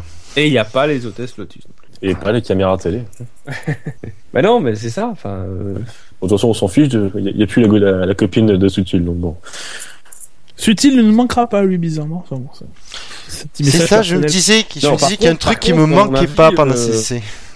on va beaucoup voir le stand Lotus pendant les essais. Ouais. André sur le sujet. Eh oui, alors tu voulais me faire une transition mais c'est pas là donc euh, Ah, voilà là, elle, elle est parfaite. Hein. et parce que là, on va parler de Marussia, euh, qui, euh, alors, donc ne s'appelle toujours pas Manor. Alors, euh, disons que euh, euh, l'écurie, euh, pour ne pour pouvoir garder ses primes, euh, joue un peu comme à l'époque d'ailleurs de sa deuxième saison, où euh, au départ s'appelait Virgin Racing. Elle s'est renommée la première année Marussia Virgin Racing euh, parce que c'était pas forcément le moment. Et l'année d'après, c'est renommé Ma- Ma- Marussia F1 Team. Et là, donc, elle va continuer à engager des châssis Marussia sous le nom Manor Marussia F1 Team, avec euh, au volant euh, le Britannique Will Stevens qui sera titulaire euh, cette saison, ou en tout cas euh, pour ce début de saison. Euh, sachant que donc Marussia est sur la liste officielle des engagés sous réserve de la conformité de la voiture au règlement 2015 et ce euh, sans exception et sous réserve aussi de la super licence de Will Stevens qui a priori si sa demande de confirmation a dû se faire accepter une, une, une super licence provisoire en fin d'année dernière pour courir le Grand Prix d'Abu Dhabi. Ouais, bah, ils avancent petit à petit. Enfin, il y, a- il y a de plus en plus d'éléments qui s'ajoutent euh, à leur retour. euh, en, enfin, Australie, je sais pas, mais à leur retour sur les grilles en 2015. Donc, ils sont plutôt dans la bonne voie. Euh, Moi, c'est ce que je vois. C'est Ouais, bah, ça avance petit à petit, mais bon, enfin, euh, pensez à augmenter le rythme hein, parce que Ouais. euh, Melbourne se rapproche. Euh... Maintenant, d'après- a priori, on a un peu plus d'infos sur le le pourvoyeur de fonds de, de l'équipe, qui L'investisseur. serait l'investisseur, voilà, euh, qui serait un, un, un britannique. Alors qui serait Stephen Stephen ou Stephen Fitzpatrick, une information BBC, qui est le PDG de euh, Ovo Energy, qui est un peu l'équivalent euh, britannique euh, de euh, de Direct Energy ou euh, ou Eni ou etc. Enfin c'est un fournisseur de gaz et, et d'électricité. Euh, qui fait ça donc euh, sur ses deniers personnels euh, par simple passion. En tout cas, c'est ce que dit la, la BBC dans son dans son papier. Euh, sachant que le, le, le fameux Just- Justin King, qui est le, le, qui est un ancien PDG de Sainsbury, qui est une ancienne de grande distribution euh, outre-Manche, euh, est impliqué aussi, mais pas dans l'investissement. Il sera impliqué dans la, la direction de, de l'écurie. Alors on ne sait pas à quel poste encore pour l'instant, mais euh, mais voilà, on sait, on en sait plus sur les personnes derrière le, le renflouage de, de Marussia. Moi, je trouve ça bien que ce soit des gens issus de- du Royaume-Uni, en fait. Parce qu'on l'a, on l'a déjà dit, euh, Manor, c'est une équipe, euh, enfin un nom qui est quand même, euh, qui est quand même une résonance dans le monde du sport auto euh, anglais. Donc moi, je trouve ça bien que, parce qu'on a souvent des investisseurs venus du Moyen-Orient, du Qatar, et, Ouais. et absolument, euh, voilà, ce seraient des gens de ces pays-là qui seraient venus pour sauver Manor, c'était très très bien aussi. Mais là, on garde vraiment l'accent euh, anglais, et, qui est quand même une terre de, de sport auto. Et, je trouve que c'est un petit plus qui n'est pas euh, qui n'est pas désagréable. Alors sous réserve d'ailleurs, a priori, parce que j'avais pas pensé à, ce- à cet aspect des, des faits, mais euh, Manor et euh, Marussia Manor, euh, Manor Marussia pardon et F1 Team est marqué sur la liste comme une écurie britannique. Ce qui, alors que l'année dernière, elle était peut-être marquée comme écurie russe. Mais ce qui battait pas euh, double pavillon, euh, c'était un peu, ça a toujours été un peu flou hein, quand même. Ah, chez tu eux. peux pas, euh, tu, techniquement, je pense pas que tu puisses bat- euh, battre deux pavillons parce que très, sim- très simplement, tu passes un seul hymne sur le podium. Non, mais officieusement, Ouais. sur la bagnole, t'avais un, un mini drapeau mi-anglais, mi-russe. Donc, euh, il y avait ça. euh, Bah, C'était Ouais. officieux. Oui, c'est ça, c'était plus. euh, ouais. Maintenant, c'est vrai qu'officiellement. Je maintenant, je pense que c'est plus davantage officiel que ce soit britannique. Bah, ils ont repassé le Manor avant Marussia, donc peut-être que. Oui. Ah, ils ont enfin, ça, ça euh, Manor, Marussia F1 Team, c'est comme si Manor était sponsor, quoi, était sponsor titre, alors qu'on sait très bien que c'est eux qui qui euh, Oui, qui, euh, qui- qui euh, font Pour être Manor l'année d'après, quoi. marcher. Voilà, c'est ça. Oui, oui, C'est- juste un petit, un petit, un petit, euh, un petit, euh, comme l'a fait euh, Lotus en 2011. En fait, ils ont tous fait ça en 2011 à Tout peu près. Lotus, Caterham. Euh, Lotus est devenu Caterham, Lotus est devenu Lotus, enfin Renault est devenu Lot- est de- est devenu Lotus, euh, et voilà. Ben, en fait, c'est juste un, un détail, euh, c'est juste pour respecter un détail technique du, règle- du règlement qui, qui consiste à dire que pour un changement complet de nom, en fait, de l'é- de l'écurie, il faut que et pour garder du en cas de changement complet du nom de l'écurie, pour garder les les toucher les primes de la saison précédente, il faut que ce soit approuvé par l'unanimité complète des écuries. Tandis que s'ils gardent le Maroussia, ils n'ont pas besoin de, de demander aux autres écuries le changement de nom. C'est pour ça que- India, Force India a accepté Non, non, mais justement pour ça, ils gardent. C'est pour ça qu'ils font mais que rajouter. Ils rajoutent Ouais. juste Manor devant pour que le Manor soit présent, mais ils gardent le Marussia pour être tranquille et mais avoir rien à demander aux garder autres écuries. les... Parce qu'ils savent forcément que Force India va dire non, quoi. S'il y a moyen de récupérer le pognon, euh, il y en a qui vont sauter dessus. Ouais. Donc, euh, Ouais, non, mais c'est une manip auquel on est habitué, quoi. Donc, euh... Mhm. Il en manque plus qu'un deuxième pilote pour euh, 15 jours. Bon, ça, c'est peut-être le point. Euh... Enfin, quitte à annoncer un pilote, autant annon- annoncer un deuxième, quoi. Parce que. mais ils l'ont peut-être pas encore Justement. trouvé. hein. Des idées à leur faire parvenir? Bah, Bah écoute, Magnussen euh, ne dirait pas non l'idée. mais- Rubens Barrichello ne dirait pas non. Il va être pris, Melbourne, Magnussen, là, non? Bah, bon, pour Melbourne, il va être occupé, mais euh, si on lui propose euh, Manor, il peut, il peut rouler dans les deux. Hein. C'est faire une demi Grand Prix avec les deux voitures. Il s'arrête avec la, avec la McLaren au premier tour et après il continue. Non, mais euh, bon, Washington est reparti, euh, est parti euh, pour du Au Mans. LMP1. Donc, euh, je, je fais une petite transition avec Hilton, mais je pense pas qu'il était inclus dans le conducteur. Non. Euh... Je pas inclus chez Manor, euh, Shilton. euh, non, mais d'autres trucs. Bah, Roberto Meri, non, il était pas évoqué aussi comme euh, ou Van der je crois pas- Apparemment, Mary, ouais, ti- tiendrait la, la corde, mais. euh, Meri ou Van der Garn, je crois que c'était les noms qui étaient avancés. Mais, euh, mais bon, la- quel qu'il soit, moi, ce que j'ai peur, c'est que ça fasse un retour un peu. Enfin, si c'est Van der Garn, c'est que ça fasse un retour à la Kobayashi. C'est-à-dire, il attend beaucoup et au final, euh, ça va se terminer en queue de poisson, quoi. Donc, euh, De toute façon, ce sera un pilote, enfin, ouais, forcément, ce sera un pilote avec une valise. Ouais, mais là, tu peux, dans cette situa- situation-là, tu peux pas leur reprocher. Leur- non, bah non, leur- je l'ai pas dit. euh, sur ton- Mais ça veut dire que tous ceux qui n'ont Non, pas d'argent, ouais. déjà, tu les supprimes. Bah ouais. mais comment, comment il s'appelait celui qui était, euh, qui était en début 2013, qui, qui a pas continué? Louis Razia. qui- Louis. Peut-être, je sais pas, je j'évoque. Oui, oui, c'est- vrai qu'il a fait une, une apparition éclair, lui. Louis. Ouais, mais justement, il est pas, il a pas pu la faire parce que ses sponsors ont enlevé l'argent. Ouais, bah ouais. Donc, euh, Donc, euh, non, je, sincèrement, je... Que, bah, Suchi, il est dispo, non? Et Sutil l'argent. euh, ouais, ouais, bah ouais. c'est, euh, voilà. Il fait pas du DTM cette année, Soutil Euh, Il voulait pas faire du, il voulait pas aller au Mans, lui, ce il Je ne sais je crois qu'il C'est quelqu'un Bah non, euh, impénétrable, Soutil. Je sais pas. Et il a bien avoué que sa carrière ne m'intéresse pas plus que ça. Non, mais après, ouais, euh, ce qui serait sûr, c'est que ce sera quelqu'un avec une valise, mais après lequel, euh, je, je pense pas qu'ils vont signer un, un grand talent ou un grand. euh, bah, peut-être, mais ouais, ça m'étonnerait.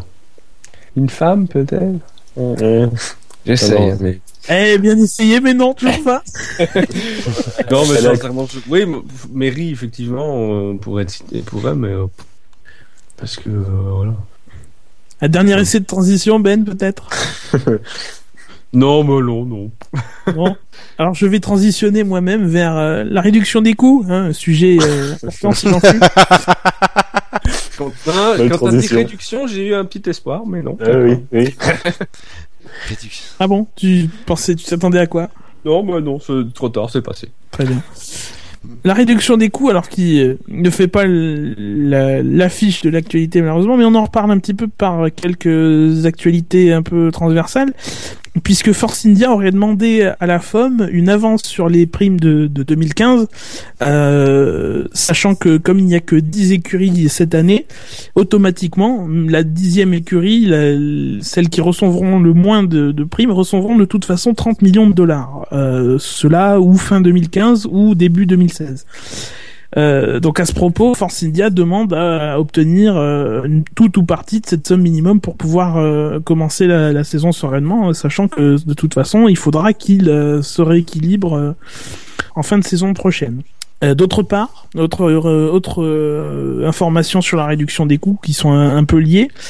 Euh, Il y a une proposition de noyau de voitures communs à plusieurs écuries qui a été rejetée. Donc ça consistait à avoir des petites écuries qui s'assemblaient entre elles pour développer une base commune de voitures, donc avec une monocoque et d'autres éléments. Euh, qui est une proposition qui a été rejetée, mais qui est pour l'instant encore en train d'être euh, débattue, être d'être poussée par les, petites écuries qui espèrent quand même euh, pouvoir la faire passer un jour ou l'autre. Ouais, bah ouais, c'est comme le, retour de, Ma- de, Ma- de Marussia Manor, tout aussi rejeté, et finalement, ils sont sur une liste d'inscrits, Mais sur Force India, bah, ça confirme que la situation n'est pas rassurante. hein. Donc euh, Après- voilà, ça justifie, enfin ça explicite encore plus euh, le refus euh, par rapport à, à Manor, parce qu'effectivement, si l'argent ne va pas à Manor, il va aller chez eux, enfin en partie, il sera redistribué. Donc euh, et manifestement, ils ont besoin d'argent, donc euh, Oui, c'est pour régler leur, leur problème de, de liquidité qu'ils avaient, qu'ils avaient ouais, besoin pense, euh, ouais. récemment. Oui, pour pouvoir Ouais, euh, passer les commandes aux fournisseurs. Ouais. c'est encore une fois la preuve qu'en F1, il y a d'autres problèmes que la décoration des casques des pilotes. hein. ouais.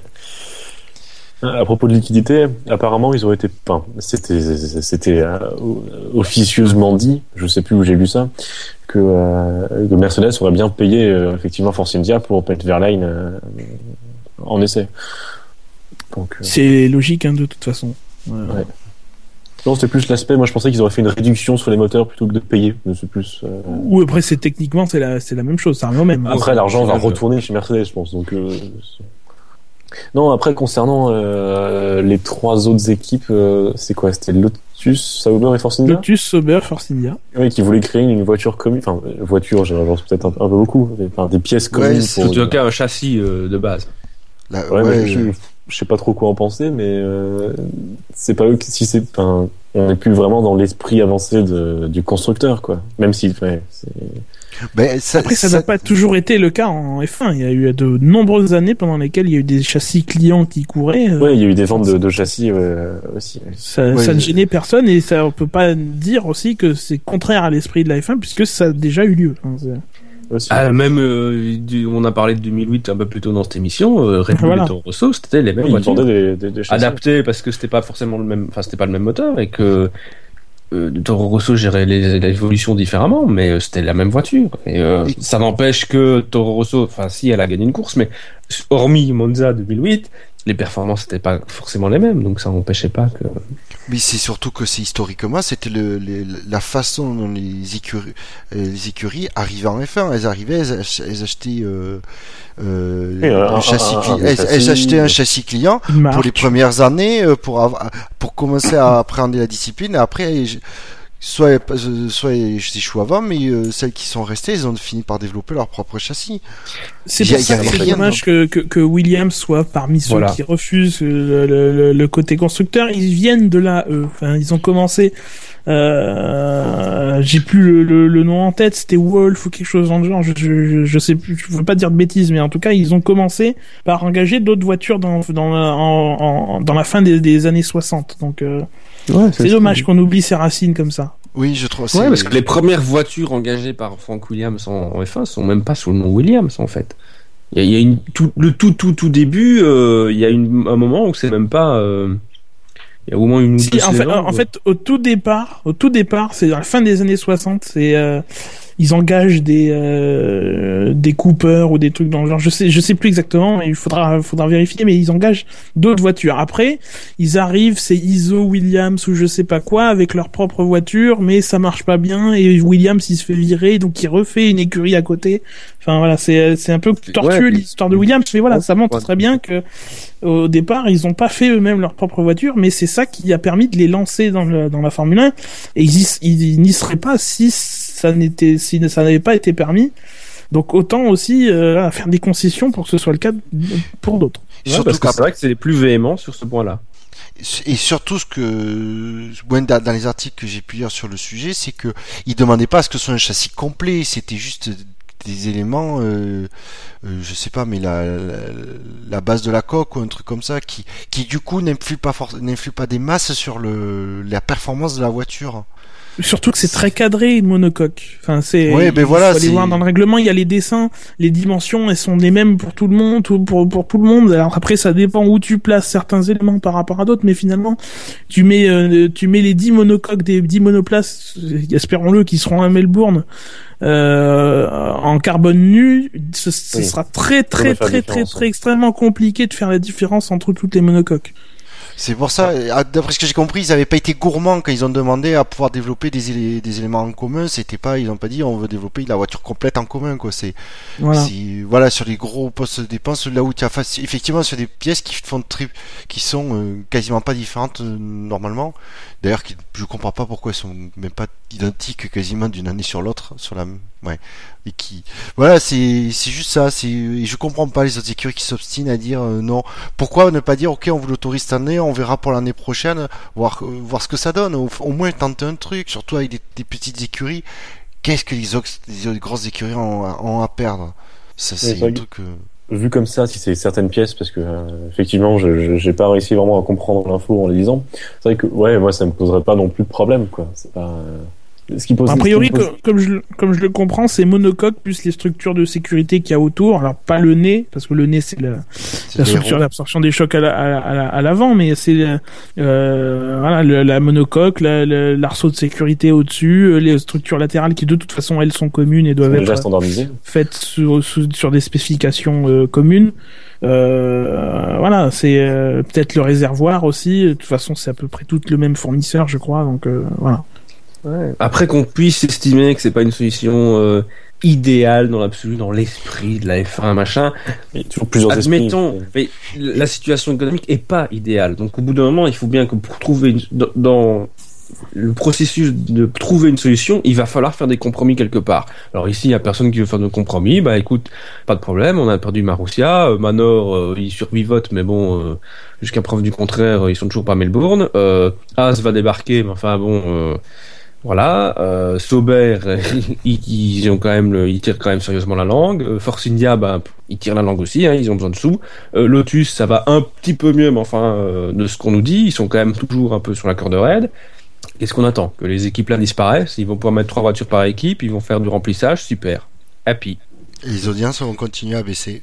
Ah ouais, parce que déjà ici, les gens se plaignent qu'il y a deux, que les Mercedes vont truster les deux premières marches du podium. Eh ben, con- continuez comme ça. Dans cinq ans, l'écurie qui euh, dominera la F1, elle sera sur le- les trois marches. Mais Ah mais- c'est mais ça le pire, c'est que mais euh, on leur demande. Je pense même que c'était pas une une, de- une demande à long terme que ce soit inscrit dans le règlement. C'est à la limite donner une dérogation pour pour moi pour la la, la, la prochaine saison.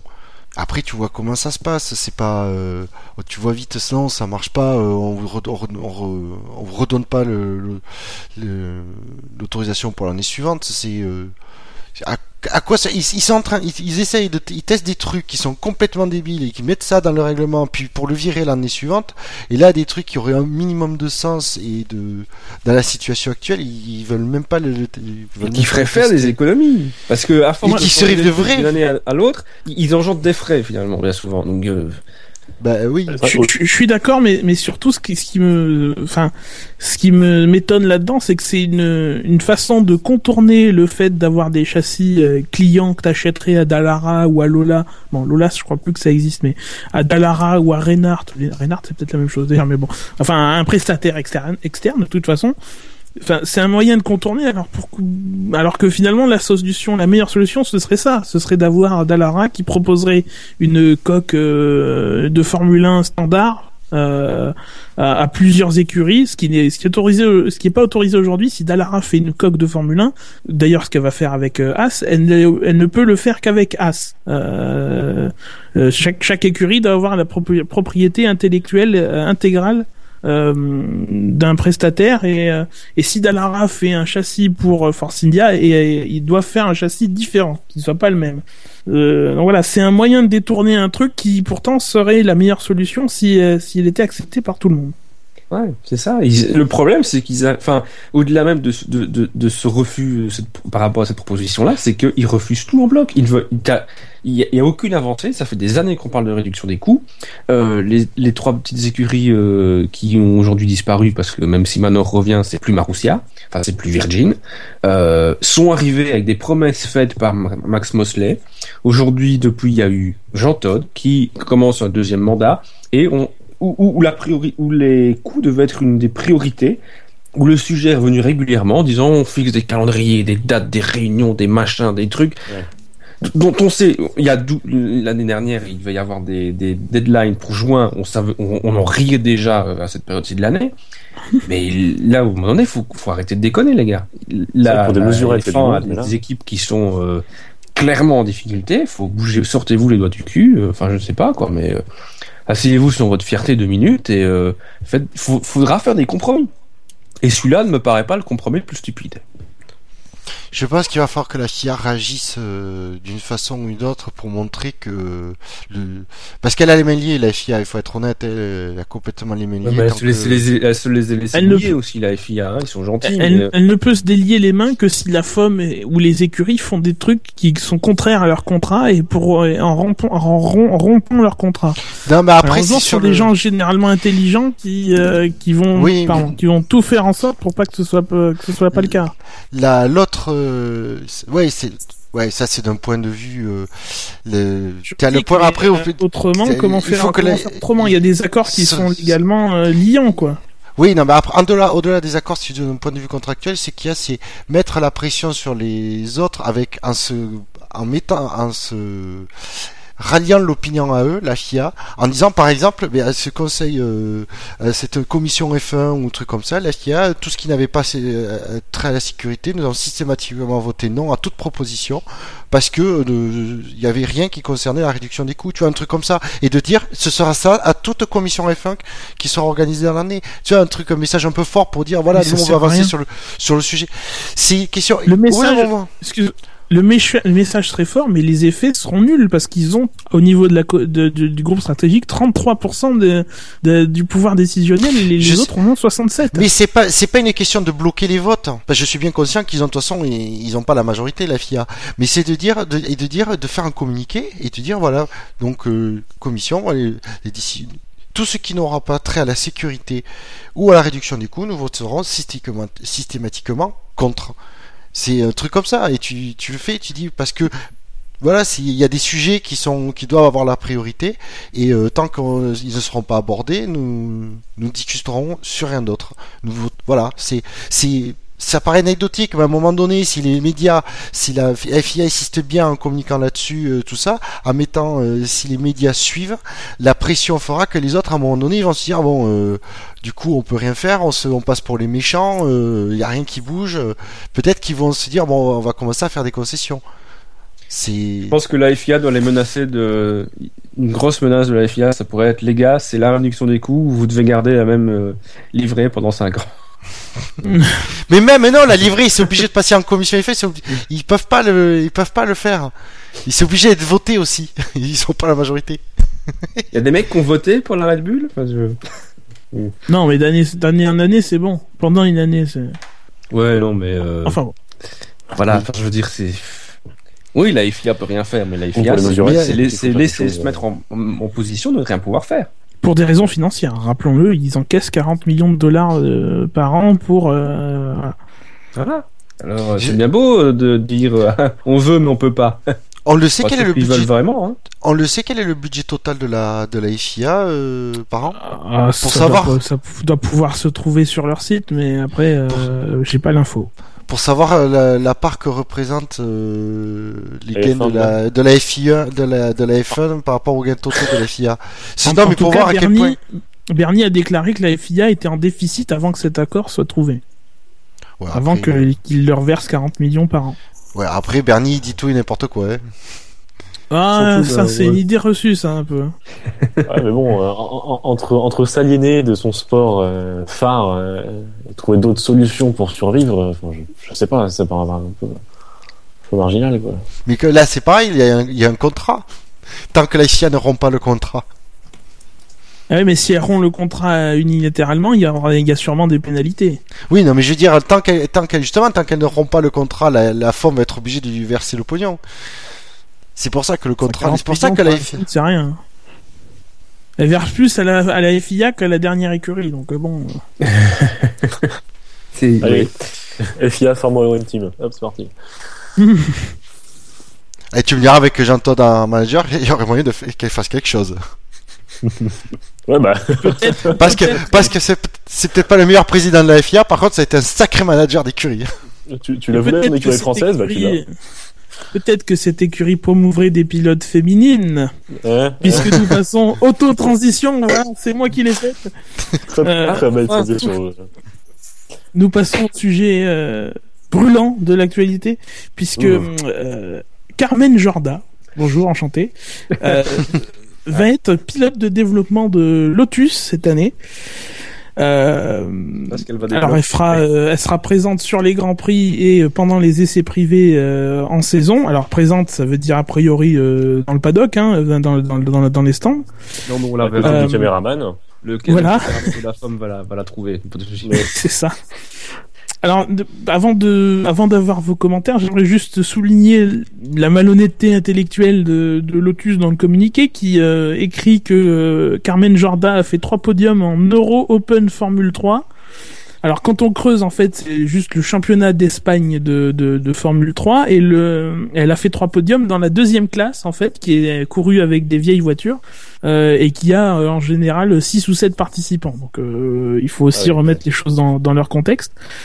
Euh, voilà. Rappelons aussi que Esteban Ocon, qui est pilote euh, Gravity euh, Sport Management, hein, qui est quand même la filière de pilote de Lotus, lui n'a toujours aucun baquet pour cette année. euh. C'est qui ce le papa en- ou le tonton de Carmen? Oui. Alors j'ai pas cherché les liens familiaux, mais J'ai pas regardé non plus, mais euh, Un certain Fernand ou non c'est pas la première recherche que j'ai faite pour tout vous dire. Mais Non, mais coup, sincèrement, quoi. Est-ce que je peux faire ma citation à la limite parce que je, justement j'en ai Oui, une, euh, Vas-y, j'en ai une brûlante. Donc je cite donc Carmen Jorda. Alors je, je mets un peu le ton. La Formule 1 est pleine de jalousie. Rob est évidemment jaloux que j'y sois, non, que j'y sois et pas lui. Je lui souhaite tout le meilleur, c'est tout ce que je peux dire. Ouais, bon. Ouais, c'est parce qu'il y a un- le fameux Rob ou Rock, euh, mettons en contexte, a dit un truc du genre qu'elle aurait pas, qu'elle inventerait pas le fil à couper le beurre ou. euh, Ouais, c'est ça. Non, mais c'est plus. elle, ne, euh, elle, elle ne serait, elle ne saurait même pas développer une photo, alors une F1 hybride. Voilà, c'est ça. C'est ça, c'est ça la citation. Ouais, non, mais bah, c'était juste pour. Enfin, euh, ouais, elle est là grâce à son, à son argent. Enfin, j'ai rien contre elle, son- elle est surtout très gentille. Voilà. mais... Attends, Victor, Victor, dans ces Oui. cas-là, tu es nouveau, tu ne sais pas encore tout, mais dans ces cas-là, on dit qu'elle est là grâce à son palmarès. Ah oui, le mariage. Palmarès. Mais, Non, je, mais je au-delà- sais même pas. eff- Effectivement, il faut creuser. Il faudrait creuser la question. C'est vrai que j'aurais, on aurait peut-être dû chercher euh, plus avant, mais euh, c'est Son peut-être même pas l'argent que c'est même c'est peut-être même pas l'argent que les, les retombées euh, euh, médiatiques d'une femme qui arriverait en Formule 1. Alors il y a- il y a déjà Suzy Wolf et on est on est d'accord. Mais voilà, c'est une annonce et généralement, euh, je me rappelle en 2013 ou 2000, 2012, euh, Maria de Villota avait été annoncée chez Marussia le 7 mars, la veille de la journée de la femme. Alors euh, on est encore pas bien loin de cette date-là. Euh, euh, voilà, Ah, peut-être chercher là-dedans, ouais. ça fait parler. Euh, Non, mais c'est surtout que, enfin voilà, ils ont quand même Esteban Ocon qui a une autre réputation sportivement. Ouais, ça, c'est question de légitimité. champion une d'Europe de Formule 3 Euro Series en titre. hein, euh. et qui est monté dans la voiture avec des retours quand même euh, Positif, plus qu'élogieux. euh. Donc, enfin, Et je qui sais donc, pas. euh, n'a toujours pas de, de baquet nulle part euh, à ce moment. Au doit moment tirer la gueule là en ce moment. euh, Voilà. Et Ouais, à sa ça- place, je ferai pareil. Eh, juste, je- eh, on, parle d'Esteban Ocon. Je, c'est vraiment totalement au hasard, mais je, je, je viens de m'en rappeler. Pourquoi peut-être pas le faire débuter chez Manor ou. Euh... Je, Mais je- c'est ça. de budget, qui, qui, avec quel argent? Euh, Je Oui, crois pas que. Gravity, c'est un Gravity sport. n'a pas les. C'est un pilote Gravity. ouais, si Gravity ne le prend déjà pas dans sa structure, pour des Ah, il raisons le peut structure, financières, hein, je le vois pas chez En- Marussia, enfin chez. En plus, euh, quand tu regardes le, le plateau du GP2 et de la, et de, et de la Formule Renault 3- 3.5, qui sont les deux échelons au-dessus de la, de la F3, euh, du championnat d'Europe de F3, euh, il y a une- l'écurie Lotus en Formule Renault 3.5, elle est pleine, et Ouais. l'écurie Dams qui est un peu euh, le pendant de, enfin qui est plutôt le pendant de de de, de Lotus en, en GP2 est pleine aussi. Donc euh, euh, Avec un peut- pilote Red Bull en plus en surcroît, non? C'est c'est pas l'ironie de la oui, situation. je crois, euh. oui. Ouais, c'est deux- ça c'est totalement Red Bull hein, chez en GP2 maintenant. Donc le mec Puis, est champion de de, toute F3. façon- je- ouais, vas-y. Euh, Carmen Jorda est bien gentille, elle est en F1, oui, mais elle ira jamais plus loin. Oui. En, ter- en termes de poste, elle sera... parce que à partir de l'année prochaine, pour être titulaire, oui, il faut, une super euh, licence. hein. super super licence. Et c'est pas excellent. Oui, à la lâche requis. Mais le palmarès, euh, le vrai, celui-là. il Alors, pas le palmarès, le palmarès récent, rappelons que c'est 44 courses de, grand, de, de GP3 et euh, 0 points. Voilà. Oui, il y a ça aussi, c'est résultat en GP3, mais j'ai été regarder sur ça, sur, euh, sur, enfin, sur la page Wikipédia qui avait un tableau, oui, oui Wikipédia, mais bon, ça résumait pas mal. Euh, Ouais, parce que sa meilleure place, c'est même pas une onzième, hein, c'est Ah, beaucoup non, plus bas. non, on, on est dans les, on est, ouais, il y a toujours deux chiffres quoi dans les résultats. Et, voilà, c'est le, le, je vais faire le même commentaire que j'avais fait il y a, il y a, il y a trois ans, presque jour pour jour. C'est, c'est malheureux que ce soit, euh, euh, ça, ça fait, ça donne pas une bonne image de la femme en, en sport auto. Euh, si on veut vraiment promouvoir les femmes qui, qui, euh, qui arriveraient en F1, il faut promouvoir des, des femmes talentueuses, euh, performantes et pas des femmes qui euh, sont là juste par le, euh, le potentiel, euh, comment dire, le potentiel en marketing, en, en retombée de communication ou son joli minois quoi. C'est c'est c'est malheureux qu'on en soit encore là et je trouve ça beaucoup plus sexiste que, euh, C'est que- encore plus négatif que rien du tout, quoi. voilà que je trouve ça plus dans le mauvais sens que dans le, le, le bon sens. Il faut promouvoir des femmes et effectivement, il faut qu'il y ait des femmes en Formule 1 un jour ou l'autre, mais il faut qu'elles soient là parce qu'elles sont talentueuses et pas parce que ce sont des femmes. Ouais, non, c'est ça, il faut, il faut des pilotes talentueux, pilotes, euh, que ce soit homme ou femme, point barre.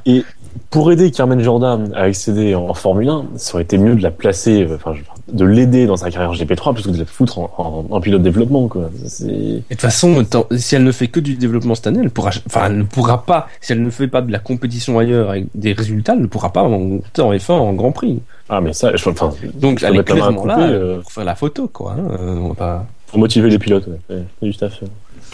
Ouais, non, mais ouais, façon- elle pourra faire la grid girl euh, en alternance avec une fois Maldonado, une fois Grosjean, euh, mais peut-être faire des. Enfin, non, mais même pas, il, il les paye pas chez les grid girls, donc c'est pas des économies pour Lotus, mais. euh, Enfin, c'est. Mais de toute façon, clairement, elle- ouais, je veux pas être méchant, mais elle est pris, elle est euh, comme le dit Gus Gus, pour son minois, parce que si vous voulez vraiment des retombées, euh, le fait de prendre une femme, ce serait les, le- la meilleure façon, ce serait les résultats. Donc, euh, tu y prendrais des femmes avec euh, un, un palmarès euh, solide. Euh, alors du côté féminin aussi de la Formule 1, on a Suzy Wolf qui, euh, on en a parlé, euh, elle n'est pas très euh, contente par rapport aux règles de la super licence puisqu'ils lui interdisent de courir l'année prochaine. Elle ne pourra pas, sauf à se mettre en GP2 ou en Formule Renault 3.5 et à y avoir des résultats, elle pourra pas obtenir sa super licence dans des termes normaux. Mais elle fera cette année des essais euh, libres. euh, euh, alors je crois que c'est à Silverstone et euh, Autriche. C'est en, ah, Autriche, en Espagne. En Espagne. En Espagne. En Et c'est Espagne. Silverstone. C'est un jour d'essai en Autriche, quoi. Oui, Ouais, voilà, oui, oui. euh, parce qu'il y a, ouais. Il y a deux journées sur les quatre essais, quatre d'essais privés en, en saison qui devront être consta- con- consacrés à des pilotes euh, jeunes entre guillemets, donc euh, deux pilotes qui n'ont pas fait, euh, des pilotes qui n'ont pas euh, couru plus que deux grands prix. Ceci dit, sans vouloir être méchant avec Suzy Wolf, règle ou pas de la super licence, elle n'a aucune chance d'être alignée en Grand Prix. Oui, Surtout que Toto a encore des parts de. Williams. Dans les deux sens, elle a, voilà, très beau palmarès.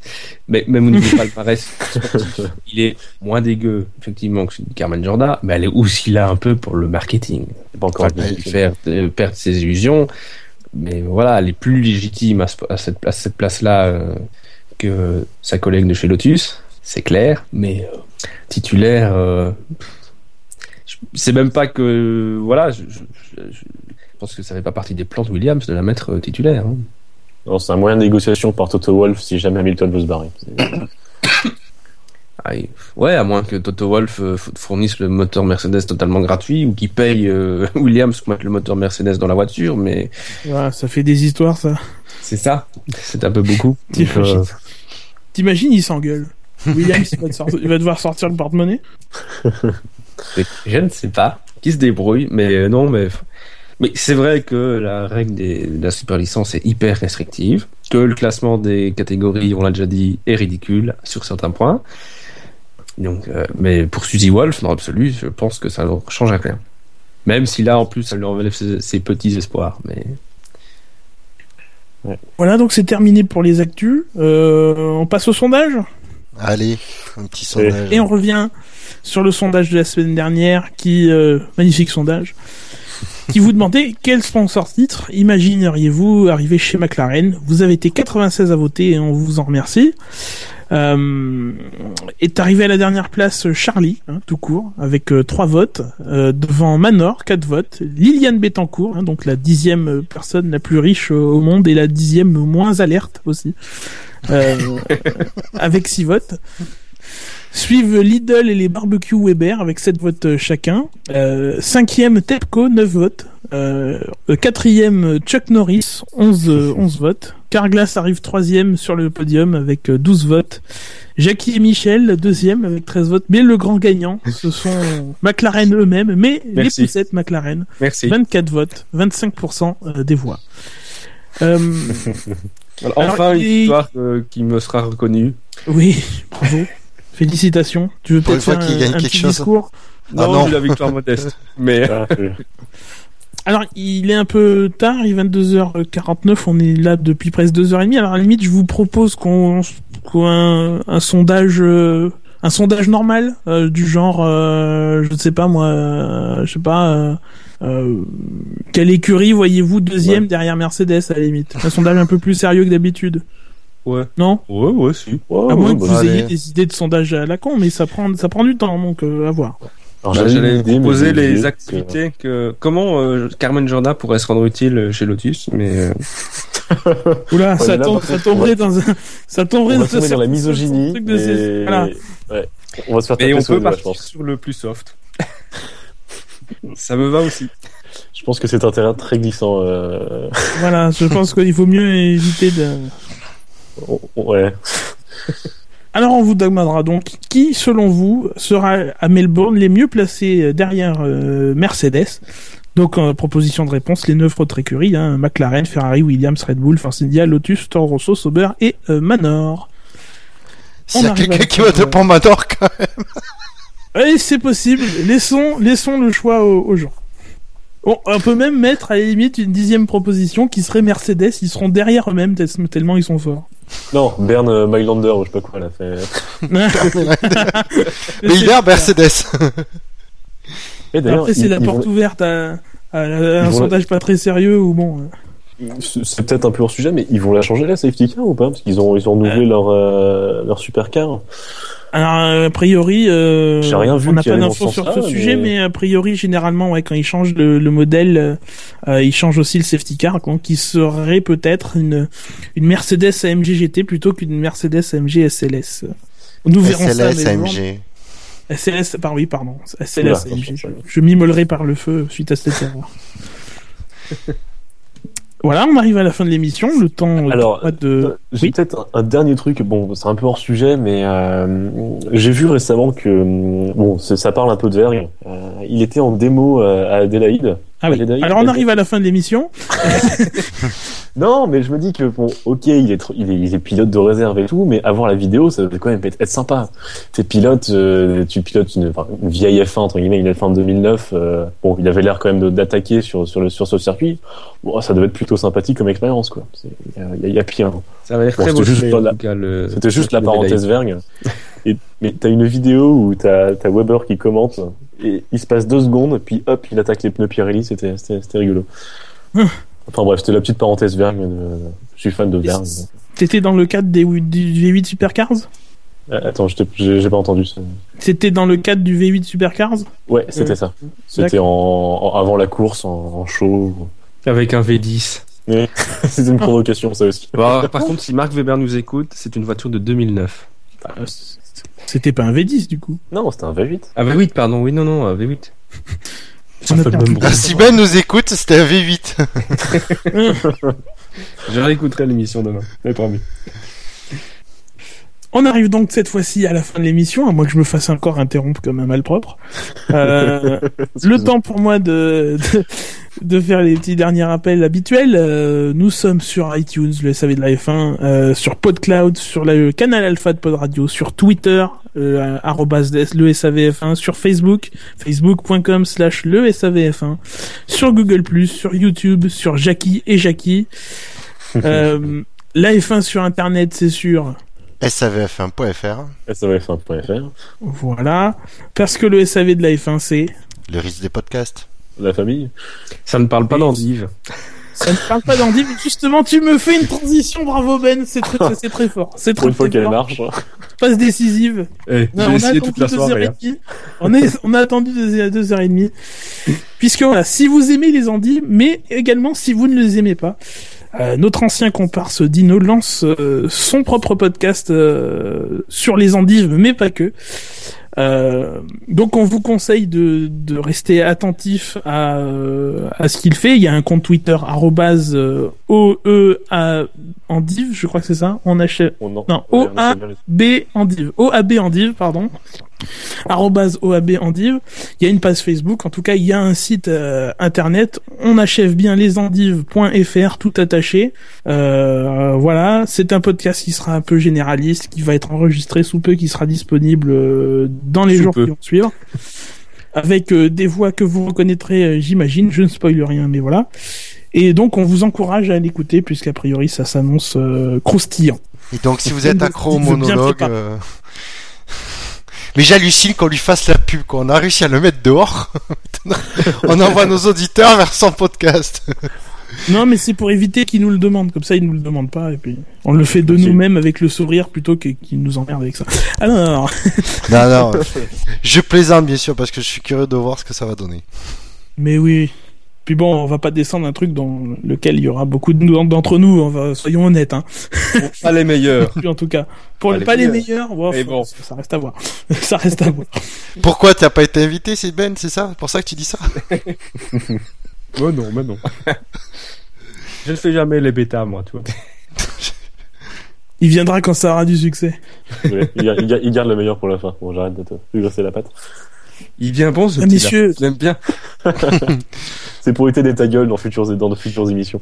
Ah non, non. Rien du tout. euh. C'est clair. Eh ben, messieurs, les règlements de compte, vous les garderez pour la prochaine émission, euh, qui euh, a priori, alors pour l'instant c'est pas décidé, mais euh, pourquoi pas la semaine prochaine. On a une Miss, Monoplace à faire, donc probablement ça se fera dans le courant courant semaine prochaine. On va pas s'engager Euh, sur une date. Non, non, ne nous engageons pas sur des dates, euh, surtout qu'en ce moment on a du mal à les tenir. Hein. En tout cas, euh, aujourd'hui, hier, on a eu du mal, à- on n'a pas pu la tenir. Ils son choix dans la date. Voilà, merci. Et- en tout cas, le SAV de la F1 c'est terminé pour aujourd'hui, mais on vous donne rendez-vous prochainement pour de nouvelles aventures. À bientôt. Ciao. Ciao, ciao. Salut.